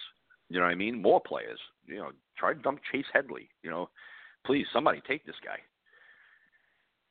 You know, but we'll see. I mean, I read an article already that they were saying Hal Steinbrenner announced that Aaron Judge is the right fielder. You know, you you, you can't go giving guys jobs right now. This kid, you got to give him some time. You know, I love him as a prospect, but uh, you know, he's still young. Give him something to prove. You know, don't don't hand him the job. Make him work for it. Well, before you know it, it'll be pitches and catches. You know. Attention business owners, website owners, event promoters, or anyone looking to promote your product. The Totally Driven Entertainment Radio Network is the perfect way to spread the word of your business around the world. That's right, you can advertise at our network and be played on all of our shows at rates that are so cheap, it's a no brainer. For more information, contact Bay Ragney at bayragney at gmail.com. To keep your business driven, stay driven with Totally Driven Entertainment. Hey everybody, this is Nick Wilkinson with TV Nation and Totally Driven Radio and Entertainment. Sadly, each year, approximately 3.6 million children become victims of child abuse. My latest ebook, Child Abuse The Ripple Effect, explores the long lasting effects abuse can have on victims. Explore life after the abuse ends and how we cope with the tragedies of the past. Child Abuse The Ripple Effect is available on Kindle for only 99 cents. And don't forget to check out my website, actingnotreacting.com, a common sense approach to teens in crisis. Let's work together and make this world a better place. And remember, stay driven. Are you a fan of Sherlock Holmes? Letters from Holmes offers unique, one of a kind letters from the world famous detective himself. Handwritten on 8.5 inch by 11 inch aged parchment paper and using smudge free ink to produce original, high quality letters that fans will treasure for years to come. Each letter is handcrafted and written from the perspective of Sherlock Holmes, mimicking Holmes's native tongue and embracing many of the famous detective's quirks, quips, insults, and peculiarities. Order a love letter, birthday greeting, personal correspondence, or more only at www.etsy.com forward slash shop forward slash letters from Holmes. Are you looking for a mortgage for that new home? Do you want to refinance to a lower rate, obtain cash out, or consolidation? If so, call Anthony Muscarella of Advisors Mortgage Group. Advisors Mortgage Group is a mortgage banker and loan our own money to first lien mortgage loans. We have built a platform for a seamless and stress free mortgage process, which remains our number one goal for all of our customers. We understand that success cannot be obtained without teamwork and communication, two of our most important strengths. If you're looking to apply for a loan or simply have some questions, please don't hesitate to give Anthony Muscarella a call at 732 749 3333, extension 12, who, by the way, has been recognized by Mortgage Executive Magazine as being one of the top 1% of originators in America. That number again, call Anthony Muscarella at 732 749 3333, extension 12, where we tailor our loans to meet your needs. Advisors Mortgage Group is an equal housing opportunity lender licensed by the New Jersey Department of Banking and Insurance. Branch NMLS number 173453. Loan officer NMLS number 111400. Welcome back to the Mojo Sports Show. Had a little difficulty there before the commercial. I don't know what happened. Lost uh, Doodoo Brown, but great job by Doodoo calling in, doing some giant preview and uh, talking a little uh, baseball. Um, so before I close the show, we got about 15 minutes left. Gonna just uh, I want to talk some baseball rumors that I promised I'd give. So, right, let's. How about we look at first the trade rumors that I'm hearing. So I'm hearing the White Sox with Sale. So I'm hearing possibly you got teams like the Braves, the Red Sox, the Nationals, the Orioles, and there's one other team. Give me a second. And the Giants. No, the Dodgers. I'm sorry. We're all interested in, and uh, I heard even the Rangers to some degree. But interested to see if they move him. Obviously, they're going to want a king's ransom. The rumor I heard with the Red Sox was interesting. It was the young prospect Yoan Moncada, the catcher Blake Swihart, pitcher Michael Kopech, and left-handed pitcher Eduardo Rodriguez for Sale. This, is a little crazy of a rumor. It was Sale and Jose Abreu, which obviously you have to give up a lot to get Moncada and Swihart and Kopech off of the Red Sox. I just don't see that as I don't think that would happen personally. But just obviously you got to keep an eye on Sale because Sale might get moved this week at the. This is just a winter meetings primer. McCutchen, obviously he can get traded any day. I mean, you got the, the Nationals are in on him. The Rangers are in on him. I'm sure there's a couple other teams that are not being reported, but I'm hearing that the Nationals are talking and uh, with them and uh, offering some of their top prospects. Now, are they going to insist on Giolito, the pitcher? That might be a deal break. Obviously, they're not trading Trea Turner. The other young outfielder in the minors is the guy that they're talking for. And uh, I personally, I, if I'm, I don't get what tech, what Pittsburgh even thinking about here. Like why they would even consider trading this guy. I don't get it. But it's interesting to just note that it could be, you know, it's something that's definitely close to happening from what I'm hearing. That McCutchen could be a national very, you know, very soon, within by the end of today. Because I know there was a deadline yesterday on Espinosa or today that they need to. That's why they look they're pressing for an answer because they don't want to guarantee a six million dollars to Espinosa if they're going to end up getting McCutchen for fourteen million. So I think that's what they're they're waiting on. Now other names, obviously we got the McCutchen thing. We got Ryan Braun's names coming up, but nothing close with him. I heard the Dodgers and Brewers something to keep an eye out. League Braun type deal. Maybe other players involved, I'm sure, but Puig and Braun is is is something to definitely keep an eye out. And uh you know, it's definitely uh interesting thing. I could definitely see Braun on the Dodgers for some reason. That's something I could definitely see. You know, I would that would not shock me. You know, I'm sure it would shock anybody to see uh to see uh Puig dealt this off season because he's definitely a guy you know they're looking to make to to move. But let me see what I could get on the trying to get like a latest. So the latest update on the Nationals Pirates is Nationals will be spending, sending top outfield prospect Victor Robles, so he gets the top 20 prospect to Pittsburgh with a number of other pieces, minor league pieces. And uh, the Pirates want a controllable starting pitcher. So the name Tanner Roark is name's coming up, but I don't see them moving him in this deal. I really don't. It would make no sense because if they're trying to win next year, you definitely want to keep Roark had a great year. I think it's more likely you'll see a, a, a guy more of like a, a bottom of the rotation type guy in, in the in a move for him. So we'll see. It'll be interesting to see who, if anybody, they decide to to move in the deal. I mean, uh, let me see if I can get any names here for you. Any other potential names that might be coming back here in a potential deal. So I, I just think, to me, it just don't make much sense for them to give up Roark and their top prospect. That to me would be a lot to give up. But then again, we were talking about it earlier. What it's going to take, you know, what it's going to take the Mets to get a guy like him, and we were saying it would take probably a, a Matz or Conforto and Wheel or something like that. So I guess you know it's kind of a comparable type thing. The pitcher I'm hearing though, potentially going back is Joe Ross. So the or Reynaldo Lopez. So it's Reynaldo Lopez or Joe Ross with the young speedy, the young outfield prospect Robles, and a couple other pieces for McCutchen. So that's the latest on the trade talks with the Pirates and the Nationals.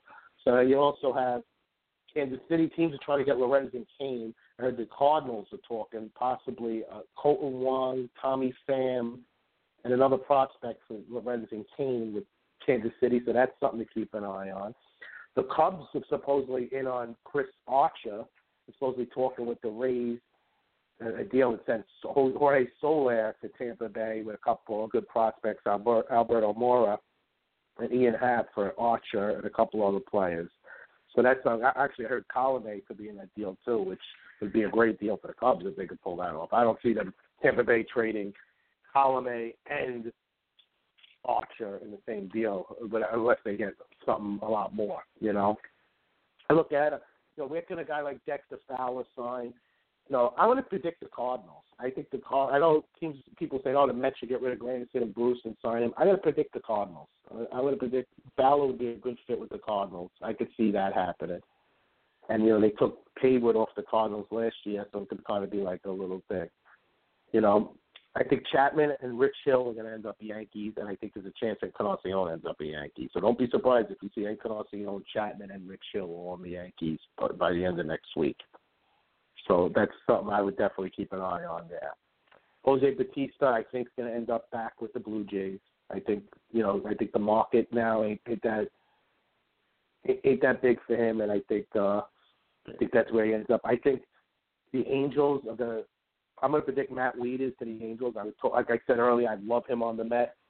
I just don't think the Mets are gonna go after him. I think that's where he ends up. But the other closers, Kenley Jansen. I think Melancon could end up back in Washington, but it wouldn't shock me he ends up in Colorado for some reason. I know Colorado's really interested. It's his hometown that he's really interested in going there. So I'm going to predict Melancon to Colorado. I'm going to predict Kenley Jansen to the Nationals. So I think the Dodgers will lose Kenley Jansen to the Nationals. That's my my prediction for, for that one. Okay, so also let me think of some other guys here. So let me get a let me let me go through. Let's see. Let me let me let me look at the the top the the top guys, the other top guys that we're missing. Well, obviously Beltran's another guy. So Beltran, Beltran's a guy I could see him back on the Yankees too, but I think only if the Yankees don't get and Encarnacion. I don't think the Yankees are going to pay for two pitches like that. I just don't see it. I mean, two uh, hitters like that. So I I don't see that happening. So I'm going to say he only ends up on the Yankees if he goes now. Boston, I heard Boston's very interested. They're very interested in signing uh, Beltran to replace Ortiz because they need a replacement for Ortiz. So they're in on Encarnacion. They're another team though that could jump all in on. uh They could jump all in on Bautista if they lose out on the other guy, Boston. So that's another thing you got to watch out for as well. So I, I think it's gonna be an interesting week. I, I expect a lot of trades. I think the Mets really should go for a catcher. I don't know. That's what they're thinking right now. It don't look like that. I think the Mets should definitely obviously need a big bullpen arm. I don't expect none of the top three guys to go to the Mets, but they need to make a move for somebody, whether it's a trade or a free agent, maybe a Joe Smith or a Ziegler, or maybe make a trade. When we floated some ideas before, I know Zach Britton's name is thrown around, but Baltimore's not moving him. So, I mean, a, a lefty like that would be unbelievable. Obviously, Chapman would be unbelievable, but we know that's not happening. So, you know, and then the Yankees, like I said, I wouldn't be surprised if you see Encarnacion, Chapman, and Rich Hill on the Yankees by within a week. It wouldn't shock me if that ends up like that. And there it is. The Yankees would be spending a lot of money right there. Sale is probably the big name on the trade market that we're going to see him and McCutchen are obviously the two biggest names. So it's going to be interesting to see if either one of them get moved. I think it's more of a realistic chance McCutchen gets moved. I think I don't think Sale's going to get traded unless somebody really blows them away. So I, you know, I don't see it. So we'll see what happens there. But quick, go through each team quick and try to give the team's biggest needs and maybe possible guys they're interested in. So Baltimore, they need an experienced catcher with Wieters leaving, a left-handed hitter, and a right fielder. So that's why they want Bruce or Granderson. They clearly need it. Now, do they bring Trumbo back? Do they try to sign Fowler again? Do they go for an Ian Desmond or Carlos Gomez? So those are guys trade options. Or Jay Bruce, Carlos Gonzalez is the name I'm hearing, but Gonzalez I don't think they're trading him. I heard that uh, Colorado's actually looking for an extension with him. So we can see there. Going to go through. There's a lot of teams, obviously 30 teams. Only got five minutes or so, so going to go through a quick. So Boston needs a DH more than anything, I think. So I, I, I see a Beltran possibility there, or you know, or Victor Martinez is another guy to keep an eye on. I'm also hearing Eric Hosmer with one year left on his deal could be a guy that Kansas City don't think they could afford and could possibly dangle for the right deal. So another name to keep an eye out for. The White Sox, they're completely rebuilding, so you got to see what they want. They're probably looking to shed salary. The Indians are looking for a big bat and some relief help. You know, you know, I, I wouldn't be surprised if uh, Napoli might leave. The other guy, the Yankees are looking at Napoli. I wouldn't be surprised if like a Matt Holliday ended up in Cleveland. I know the Yankees. Another Holliday was like another fallback option for the Yankees. So we'll see there. The Tigers are looking to unload a little salary. I heard J.D. Martinez is being shopped around. Supposedly they offered him to the Mets for Conforto before the Mets signed Cespedes, but the Mets they wanted no part of that, obviously. So we'll, we'll see what they do. Ti- Tigers could be a spot for a Dexter Fowler, possibly, or somebody like that. I don't see a big move. I see, you know, Victor Martinez may leave, and they may move J.D. Martinez. I don't see Miguel Cabrera going anywhere. Houston, they could use another bat, and they've been trying. They tried for success, Cespedes, they tried for Encarnacion, they're going to try for Beltran and Trumbo. So that's what you'll see there. Kansas City, like I said, don't be surprised if Taines moved or if, if uh, Cosmas moved there. Don't be shocked there. The Angels, they're looking for a left-handed hitter, a second baseman if they could. I know they were interested in Utley, like a little minor deal, but Brian Dozier is another trade candidate that Minnesota for some reason would trade. Dozier's a name to watch out for with the Angels. The Twins, again, they need pitching, and they're looking to. I don't know why they would trade Dozier, but for some reason he's got an affordable contract. They trade, they're shopping him around, but they look they're looking for pitching. I wouldn't like, I wouldn't be surprised to see a Jason Hammel or an Ivan Dover end up there. The Yankees, like we talked about, bullpen and, and a DH type hitter. So I say Encarnacion or Beltran, Chapman, and then probably like Rich Hill or Travis Wood, something like that to the Yankees. A's pitching, infield, outfield. Sonny Gray is their trade chip uh, coming off a bad year. I don't know why they would even trade him. I think he'd bounce back, but there's a guy that they could move for some something that will help them restock a little. Seattle's looking for pitching. They traded Taijuan Walker and a deal for Segura, Jason Segura with uh, Arizona. So they're another team that could be in the market for a Nova, a Hammel, you know, a Bronson Arroyo type, a C.J. Wilson, something like that. You know, so we'll see what happens there. Tampa, they're looking to unload. You know, I guess the thing you can look for there, do they end up trading Evan Longoria? That'll be interesting to see if something like that happens. Texas, they need a, a bat. You know, Te- Dexter Fowler and Encarnacion, these are guys that they're looking to add. They're looking for another bat there. The Blue Jays, obviously, they got their big free agents, Encarnacion, Bautista. You know, Fowler, Desmond, those type of guys. Chris Carter could be options there, or a trade for Bruce Granderson, or like uh, Marcell Ozuna, maybe because Florida decides to move him. National League, got the Diamondbacks, they need bullpen. They're looking at maybe keeping Ziegler or Sergio Romo or Casilla, that type of thing. The Braves, they've added, they're looking for another pitcher. You know, Matt Wieters, it's another spot for the Braves, spot. They need a catcher as well.